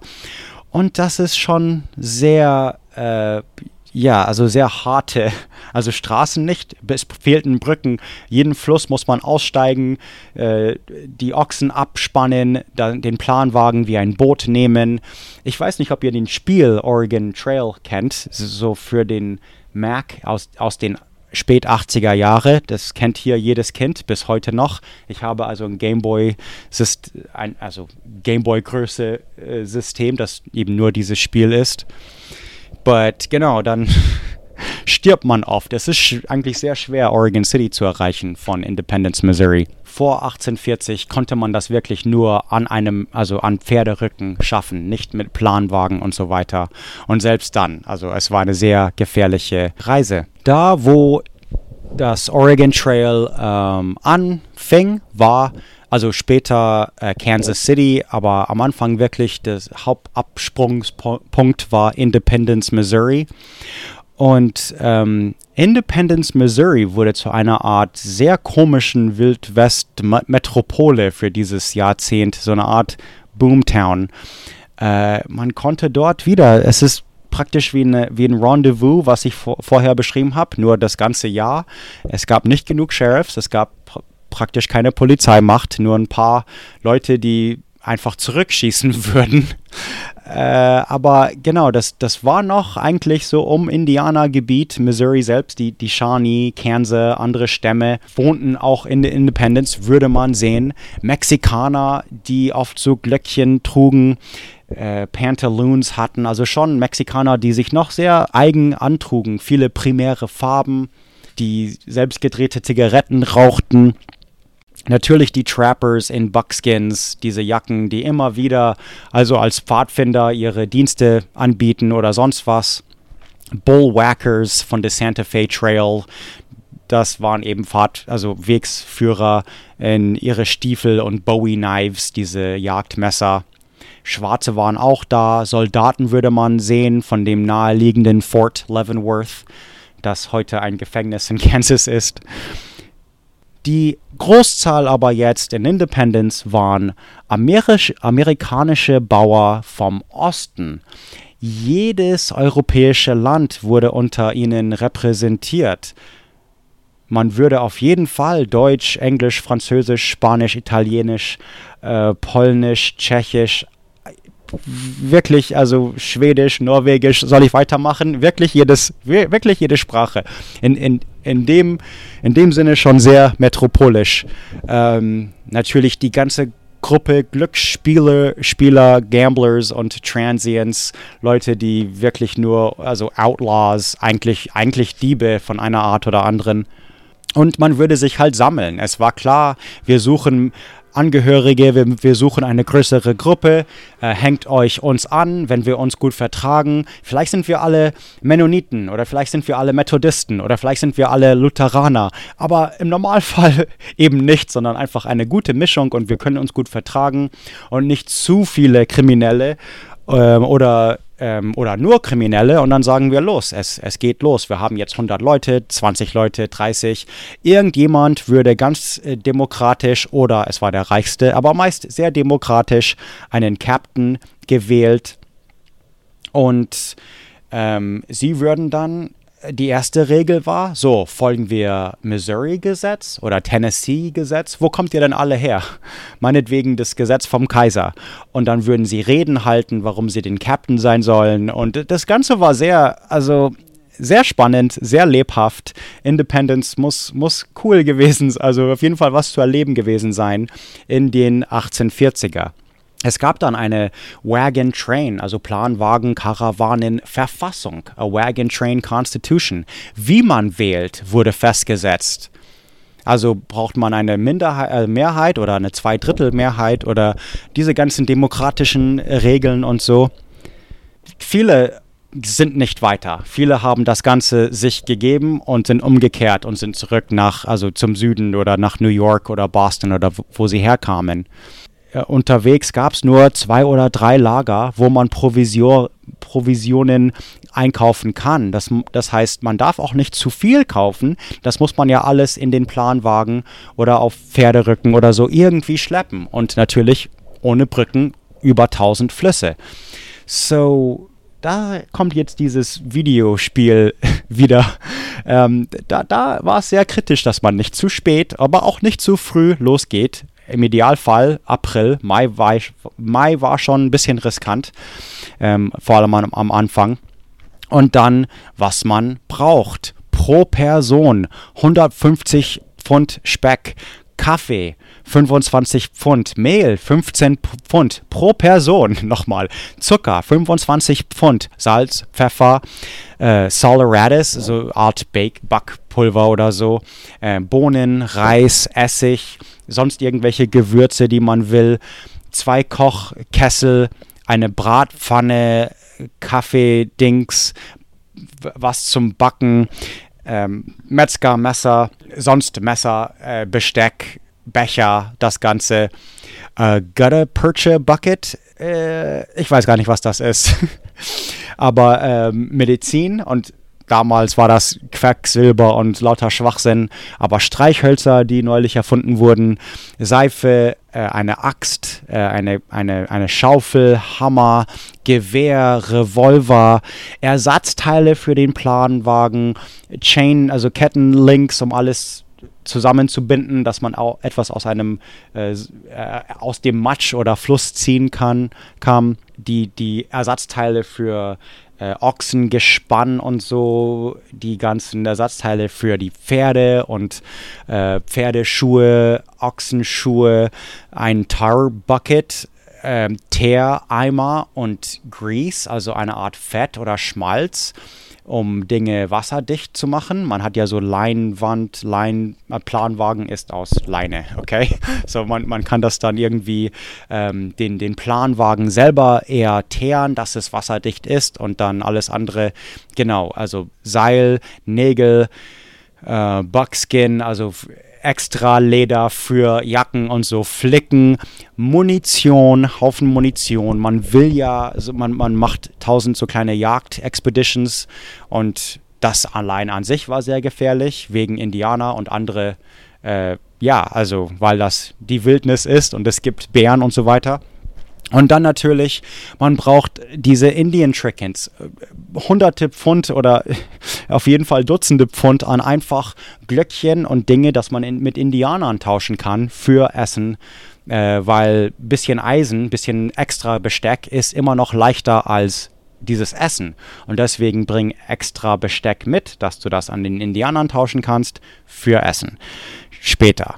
Right, okay. Also, und Indianer wollten nichts von deinen Ochsen. Das war ein europäisches Tier, das sie nicht mochte. Und Ochsen waren dann schließlich aber das Bessere, um zu ziehen. Sie waren langsamer als äh, Maultiere, aber schon irgendwie stabiler, leichter zu handeln und das Ganze. Sie waren auch, äh, äh also durable. ähm, sie, sie, Wenn es doch ein bisschen zu heiß war oder so, konnten sie es besser ertragen und sie waren auch billiger als Maultiere. Ein oder zwei von diesen Gespann war 25 zu 50 Dollar pro Spann und die in Santa Fe waren viel größer. Also es gab da verschiedene Stile und das Ganze. Und die trotzdem starben die ersten Ochsen gleich in der ersten Woche. So, du brauchst extra Ochsen, um überhaupt loszulegen.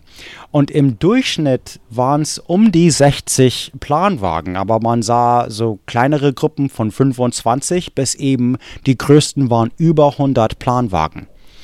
Es war absolut nochmal, es war was für wilde Abenteurer. Das war nichts für zivilisierte, vernünftige Menschen. Ähm, das war nicht für die, die Angst vor äh, dem Ruin hatten da, oder, oder sogar eigentlich den Tod. Das war sehr riskant und man, man nahm dieses Risiko an in der Hoffnung auf Eldorado. Keine Ahnung. Ähm, und so wirklich, es war 1000 Dollar in dem Geld in der Zeit. Das heißt, wenn du in Missouri ankommst mit in was heute weniger als 30.000 Dollar wäre, 50.000 hm, Dollar, es kostet schon eine Menge eigentlich äh, dafür zu bezahlen, dass man die Familie versorgt. Das war eben, ich betone das so ausführlich, weil das, das ist nichts im Vergleich zu die Cowboys und Trapper, also die Cowboys, die danach kamen und die Trappers, die davor kamen. Ein Cowboy einfach auf seinen Sattel mit alles, was er hat, auf dem Sattel und ein Cowboy hat sonst keinen Besitz. Das, das war's. Ein, ein Siedler mit Planwagen, der versucht, einen Flug mitzunehmen und äh, Hühnchen und sogar ein paar Milchkühe später. Das war eine komplett andere Situation. Das waren eben die Leute, die die Zivilisation mitbrachte. Vielleicht mal eine Truhe Bücher, vielleicht mal ein Ölgemälde aus dem alten Land, äh, aus der alten Welt. Vielleicht sogar mal ein Klavier. Also es gibt da schon wilde Stories, wie ähm, Europa nach Oregon kam. Es waren auch also unterschiedlichsten Leute, von wegen Ärzte und Anwälte, äh, Priester, Prediger, äh, Zimmermann, Schmiede, äh, Waffenschmiede, fing an, Schulen zu bauen, schon in der Zeit. Äh, ganz kurze Saisons, so 25 Studenten für vier Monate. Das kostete vier bis acht Dollar direkt an, die, an den Lehrer oder dann meist eigentlich Lehrerinnen bezahlt. Und das aber nicht mit Bar, sondern irgendwelche, man würde die Lehrerinnen äh, füttern und ernähren und Klamotten geben, damit sie deine Kinder unterrichten. Sehr sozialistisch in einer Weise. Ähm, aber eigentliches Bargeld war sehr knapp. Man handelte in Buckskins und dann Fleisch und Fisch und schließlich, genau, also irgendwelchen Dienst und so weiter. Ähm, das werde ich noch tausendmal erwähnen und wie das alles funktionierte. Aber dann kamen die ersten, genau, like Fall City in Canada, heute, heute teilweise 1000 Ghost Towns, äh, Dörfer, die es gar nicht mehr gibt, kleine Siedlungen entlang der Willamette. Und ich habe ein ganzes Buch gelesen von nur Dörfer, die es nicht mehr gibt. Und äh, dass man hier und da nochmal ein Haus oder vielleicht nur eine Ziegelstein-Feuerstelle oder so noch im, in der Wildnis sieht oder ein Teil von einer alten Mühle oder sonst irgendwas. Francis Parkman. Ich wusste doch, dass ich das irgendwo aufgeschrieben hat. Ich habe ich hab ein Buch gelesen von Francis Parkman, der gute Notizen gemacht hat. Er ist ein bisschen rassistisch. Ich glaube, er war offensichtlich kein Anthropologe und wie er die Indianer beschreibt, war ein bisschen like, oh, geez, settle down. Ähm, aber zum ersten Mal möchte ich den Regen erwähnen. Es regnet hier sechs Monate im Jahr. Es ist ein Regenwald. Äh, ich wohne in einem Regenwald. Kein tropischer Regenwald, nein, sondern ein, ein kalter, nasser, äh, fr frustrierender Regenwald. Und da, sie hatten so mit Gummi bedeckte Decken und komisch, äh, es ist so viel zu beschreiben, wie schlimm eigentlich das war. Man würde plötzlich aufwachen und dein ganzer Zelt war unter Wasser. Es, wenn du dich selbst wenn du dich richtig hinsetzt mit so Cowboy-Hut nach hinten oder so, wenn du dich einmal bewegst, kommt das Wasser in deinen Nacken.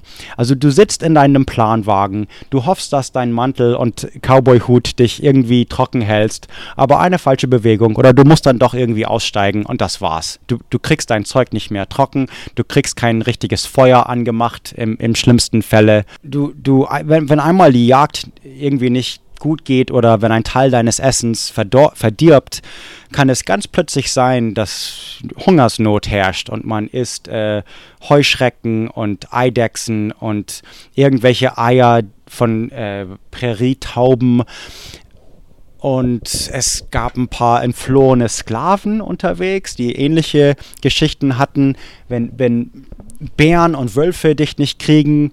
Es gab tausend andere Dinge. Man würde an komische Merkmale, also nicht Merkmale, aber Dinge, die zu Merkmalen wurde.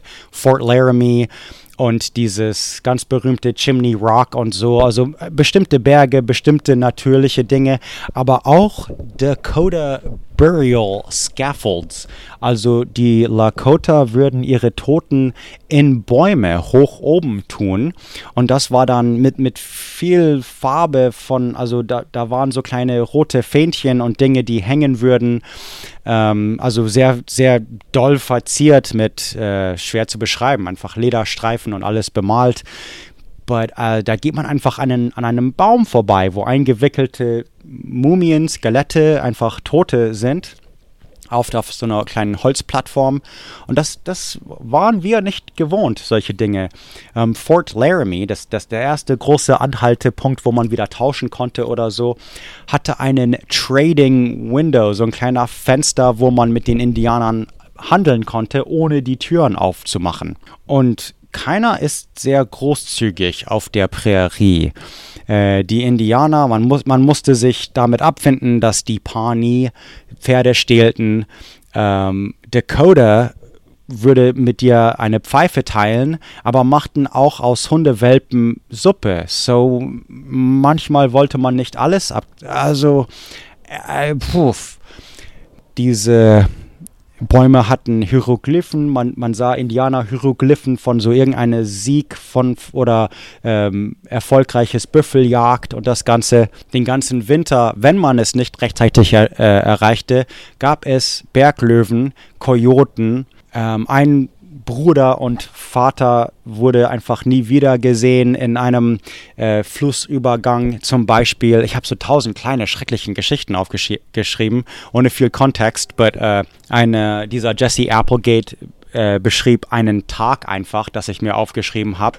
So um 5 Uhr morgens würden die Hirten, sage ich mal, anfangen, so die Tiere einzutreiben, also Richtung Camp einzutreiben. Und wir reden von um die 5000 Tiere für die äh, 60 Planwagen. 60 Planwagen, teilweise sind acht Leute irgendwie in einer Familie. Also es sind schon eine Menge Leute. Pro Person sind mehrere Tiere. Auf jeden Fall alle Tiere um 6 Uhr morgens sind dann da. Die Planwagen werden angefangen, so die Ochsen und so einzuspannen um 6 Uhr frühstücken, ganz, also Frühstück machen, essen, die Zelte abbauen. Um 7 Uhr will man schon los. Die, die nicht so weit sind, verlieren ihre Stelle in der Linie. Also ähm, man will eigentlich so weit nach vorne wie möglich. Hinten ist gefährlicher. Äh, und auch staubiger. Ich glaube hauptsächlich staubiger. Die, die ganz vorne sind, sind, müssen nicht ganz so viel Staub fressen. So, aber stell dir vor, 60 Waggon, ähm, zum Beispiel in 15 Divisions, so in Gruppen, also Platoons zum Beispiel, von vier Planwagen pro. Und man, also fairerweise würde man sich abwechseln. Die, die ganz vorne sind, sind am nächsten Tag ganz hinten. Und dann wechselt man sich so ab. Aber wie gesagt, wenn man nicht alles gepackt hat oder eingepackt hat und losfährt, dann verliert, verliert man halt seinen Platz und muss den letzten Platz einnehmen. Also, und dann gibt es halt, also da wird eine Peitsche geknallt, boom, um 7 Uhr. Und dann werden die Ochsen, die Ochsen angebrüllt. Vor, vorne gibt es eine Trompete sogar. Und dann ist der ganz oben, das nennt man einen Pilot, die Wächter, a Guard und dann die Leading Divisions von Planwagen und so weiter. Ein Planwagenzug kann ganz locker über ein Kilometer äh, in der Länge so vor sich hinziehen. Manche, also ab und zu, sieht man Frauen und Kinder, die einfach zu Fuß nebenan gehen, einfach ein bisschen die Beine zu strecken, ein bisschen äh, Exercise. Und dann nach fünf, nach fünf Stunden Fahren nennt man es, nannte man es Nooning. Man findet eine Nooning, also Mittagort. Äh, und der Pilot würde ein bisschen vorreiten, also gegen elf vorreiten, einen guten Platz suchen wo es am besten Wasser gibt und dann würde man die Ochsen und so abspannen. Man würde dann auch so eine Art Richter spielen, bisschen Gericht und alle Streitereien von dem Morgen, äh, ja, also klären. Alle Pferde dürfen essen, also out to pasture, äh, raustreiben. Und dann sucht man äh, Buffalo Chips, Büffelkacke, um äh, Feuer anzuzünden und man kocht mit Buffalo Chips. Und dann alle Männer würden sich, also alle Männer, die Waffen äh, tragen können und schießen können, würden sich in drei Kompanien aufteilen und würden sich dann abwechseln, äh, Wache halten. Dann gab es selbst zur Mittagspause Geige zum Beispiel, tanzen, Kinder rumlaufen, bis irgendwie alle einpennen und in ihren äh, Tents und Planwagen. Man fährt zwei Meilen pro Stunde. 3 kmh für 2000 Meilen, 3200 kmh. 10 bis 20 Meilen am Tag. Also 100 Tage, also drei Monate. Genau. Die Santa Fe zweigte ab. Die, es gab die Bozeman Trail Richtung Norden nach Montana, Santa Fe Richtung Süden nach New Mexico. Schließlich gab es dann aber einen Road to Oregon Schild und dann wurde das Oregon Trail am berühmtesten wahrscheinlich von den ganzen. Die Mormon Trail, the, ja, genau. Es, also die Mormon Trail und Oregon Trail kamen bei Fort Kearney zusammen, also 300 Meilen von Independence. Und ich habe jetzt den Regen und äh, ja, äh, Staub erwähnt, aber wisst ihr, kennt ihr Tornados in der Prärie? Genau, Stürme sind ein ganz anderes Ding, als ihr vielleicht gewohnt sind dort. Und die Prärie ist auch in der Sommerzeiten also praktisch Wüste. Es ist schon äh, zur Dust Bowl Zeiten in den 1930er wurde es zu Wüste. Und die Hitze war so krass, dass es den Ochsen blind machen könnte. Sie, man, man könnte es an den Mund sehen, also die Lippen würden, like, like crack, ein bisschen aufbrechen, äh, die Backen würden ein bisschen, es, es war schon sehr wüstenmäßig mit den ganzen Staub und Schmutz. Äh, der, die Luft wurde teilweise so tro trocken, dass es den Wagenräder schrumpfen würde und dass es einfach wegen der Hitze Dinge brechen würden. Ich habe, glaube ich, schon mal die Pani erwähnt, aber die Pani-Stämme waren sehr mm, mischievous. Ähm, teilweise ist das lustig zu lesen, aber sie würden eine ganze Herde Büffel vor den äh, Planwagenzug treiben, damit sie anhalten müssen. Also, oh ja, und manchmal auch dann das Ganze nebenbei massakrieren. Also ein paar Mal, ja, waren die Pani schon sehr nicht nett. Ähm, das andere, das andere ist, ist ähm, wenn man über Büffel redet, das Ganze kann einen wilden so Ansturm, wilde so Flucht, wir sagen Stampede, aber wenn Büffel wild drauf losrennen, ähm, das ist sehr gefährlich. Und übrigens, das sieht man von weitem.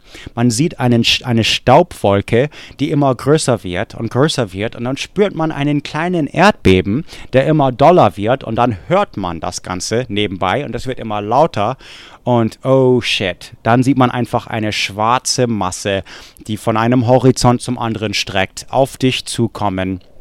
Ich glaube, Huh, das ist äh, die Angst, der schlechte, der schlichte Terror, den man in solchen Momenten führen muss.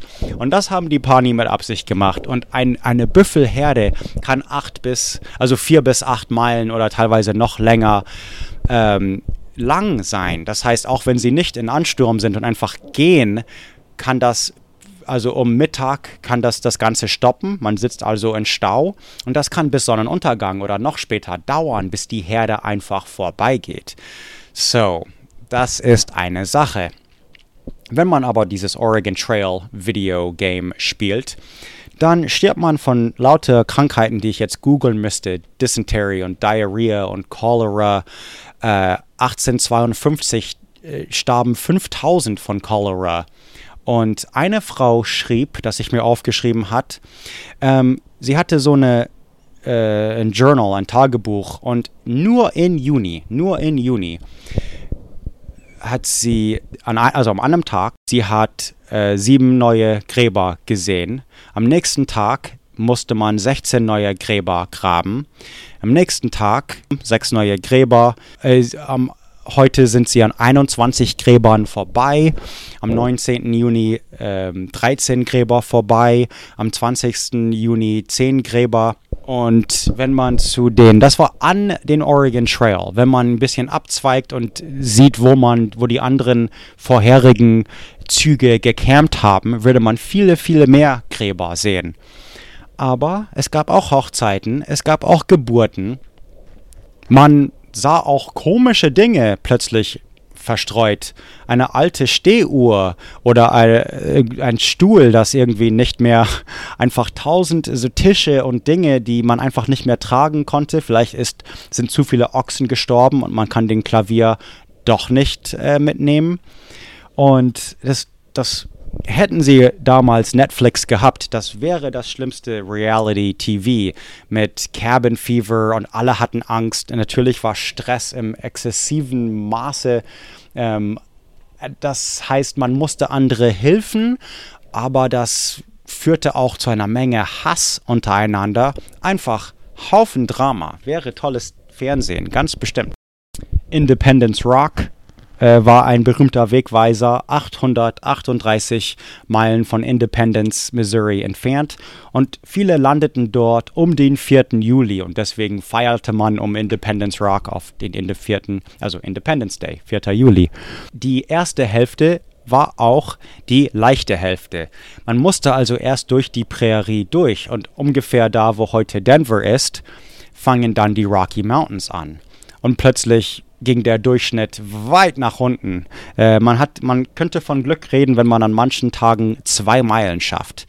Dann so von Fort Bridger, Soda Springs, Fort Hall. Fort Hall ist in, wo heute Idaho ist. Diese Cut-Off-Routes zu uh, Humboldt River, das wäre Nord-Nord-Kalifornien, oder Snake River, das ist zwar in Idaho, die Grenze mit, mit Washington, aber man kann dann mit dem Boot komplett nach, also Portland, Astoria, die, die Willamette hoch, was aus Fort Boise wurde zu Boise, die Hauptstadt von äh, Idaho. Und dann nur noch die Blue Mountains überqueren. Das ist aber das allerschwerste Teil, wo die meisten äh, froren und ums Leben kamen und die meisten Ochsen und so weiter starben, bis man eben die Columbia erreicht, wo wir unsere ganze Reise angefangen haben. Dort war es fünf Tage mit bestimmten Canoes, die Bateau heißen, also Boot auf, keine, wahrscheinlich französisch, wahrscheinlich Boot. Die letzten 300 Meilen aber waren dann so leicht gesehen. Wenn man Glück hatte, war man in Oktober da. Wenn man Pech hatte, musste man mit Menge Schnee und so auskommen, wie die Donner Partei Party. Und viele endeten hier in Oregon mit viel weniger als geplant. Dutzende Kühe, Ochsen, Pferde, alle, mit die sie in, in Independence losmarschiert sind, alle tot, verschwunden oder gestohlen, ähm, als sie in Oregon ankamen. Oft kam der Rat zurück in Briefformat an der Ostküste. Wenn es irgendwelche bescheuerten Leuten in X, also New York, Boston, wo auch immer man gerade hinschreibt, Hamburg, die gerade davon reden, über die Rocky Mountains zu kommen, in, zu, in, in dieses Land zu kommen, sag ihnen, mein Rat ist, bleibt heim. Das ist aber nur ein Zitat. Ich habe euch ganz doll lieb. Und somit beende ich diese Folge und es geht gleich nächste Woche weiter mit was dann passierte, als der, die Weißen, die Euroamerikaner und Europäer ähm, hier in Oregon ankamen. Die ersten Siedler, die dann eher Bauern waren und die Holzfäller und diese Industrie, was uns alles so heute als Oregonier eher wahrscheinlich prägt, wenn man sich heutzutage rumsehen, rumgucken würde. Dann gibt es noch zwei weitere Folgen, drei, zwei oder drei weitere Folgen ähm, über wie es dann, was dann passierte, als Weiße auf Indianer stoßten. Also genau die gleiche Geschichte, aber mit diesem Fokus halt. Ähm, und dann die letzte Folge, wie, ich das, das jetzt sehe, ist halt die Revival, wie, wie das Indianer, wie die Stämme heute aussehen, wie die Sprache wiederbelebt wird und den Stand der Dinge, so praktisch von den 1950er bis heute und wie das heute aussieht. Hm, ähm, dann, ich glaube, ich mache eine achte Folge. Also, wenn ich Fragen von euch habe oder vielleicht erzähle ich einfach ein bisschen von meiner Farm und was ich hier auf meinem einen Acre mache und wie es meinem Hund geht oder äh, keine Ahnung. Ähm, was ihr alles wissen wollt, das, das wird dann die achte Folge. Nochmal, weil ich nicht bei sozialen Medien wirklich bin, es würde mich freuen, wenn ihr mal raustweetet oder irgendwie bei Instagram oder ich bin gar nicht bei TikTok zum Beispiel, wie, wie sie alle so sind. Threads jetzt seit neuestem. Oh, ich bin bei Threads, aber habe sehr wenig gepostet. Aber meinetwegen findet mich bei Threads oder Twitter. Ähm, das ist alles in den Show Notes verlinkt. Vielleicht oder bei podcastnick.com. Ähm, sucht für Podcastnick, Podcast N-I-K oder eben ich heiße Travis J. Dow, D-O-W bei Twitter. Ähm, und so würde man dann auch bei Amazon mein Buch finden von Travis John Dow. Das heißt Millennial Oldtimer. Und ähm, ich glaube, das hier ist das einzige Mal, also diese Miniserie und so ist das einzige Mal, wo ich das jemals erwähne, also oder dafür Werbung mache, bis die zweite Ausgabe, keine Ahnung. So, bis nächste Woche und, um, ähm, you know, have a nice day. When you make decisions for your company, you look for the no-brainers. And if you have a lot of mailing to do, stamps.com is the ultimate no-brainer. It streamlines your processes to make your business more efficient, which makes you less busy. Mail checks, invoices, legal documents, and everything you need to keep your business running with stamps.com.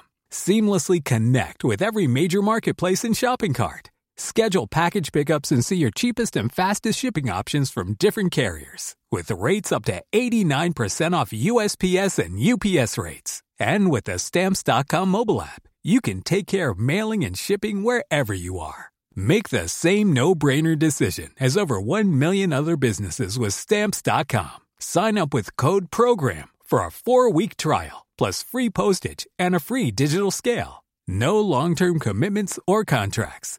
That's stamps.com. Code program.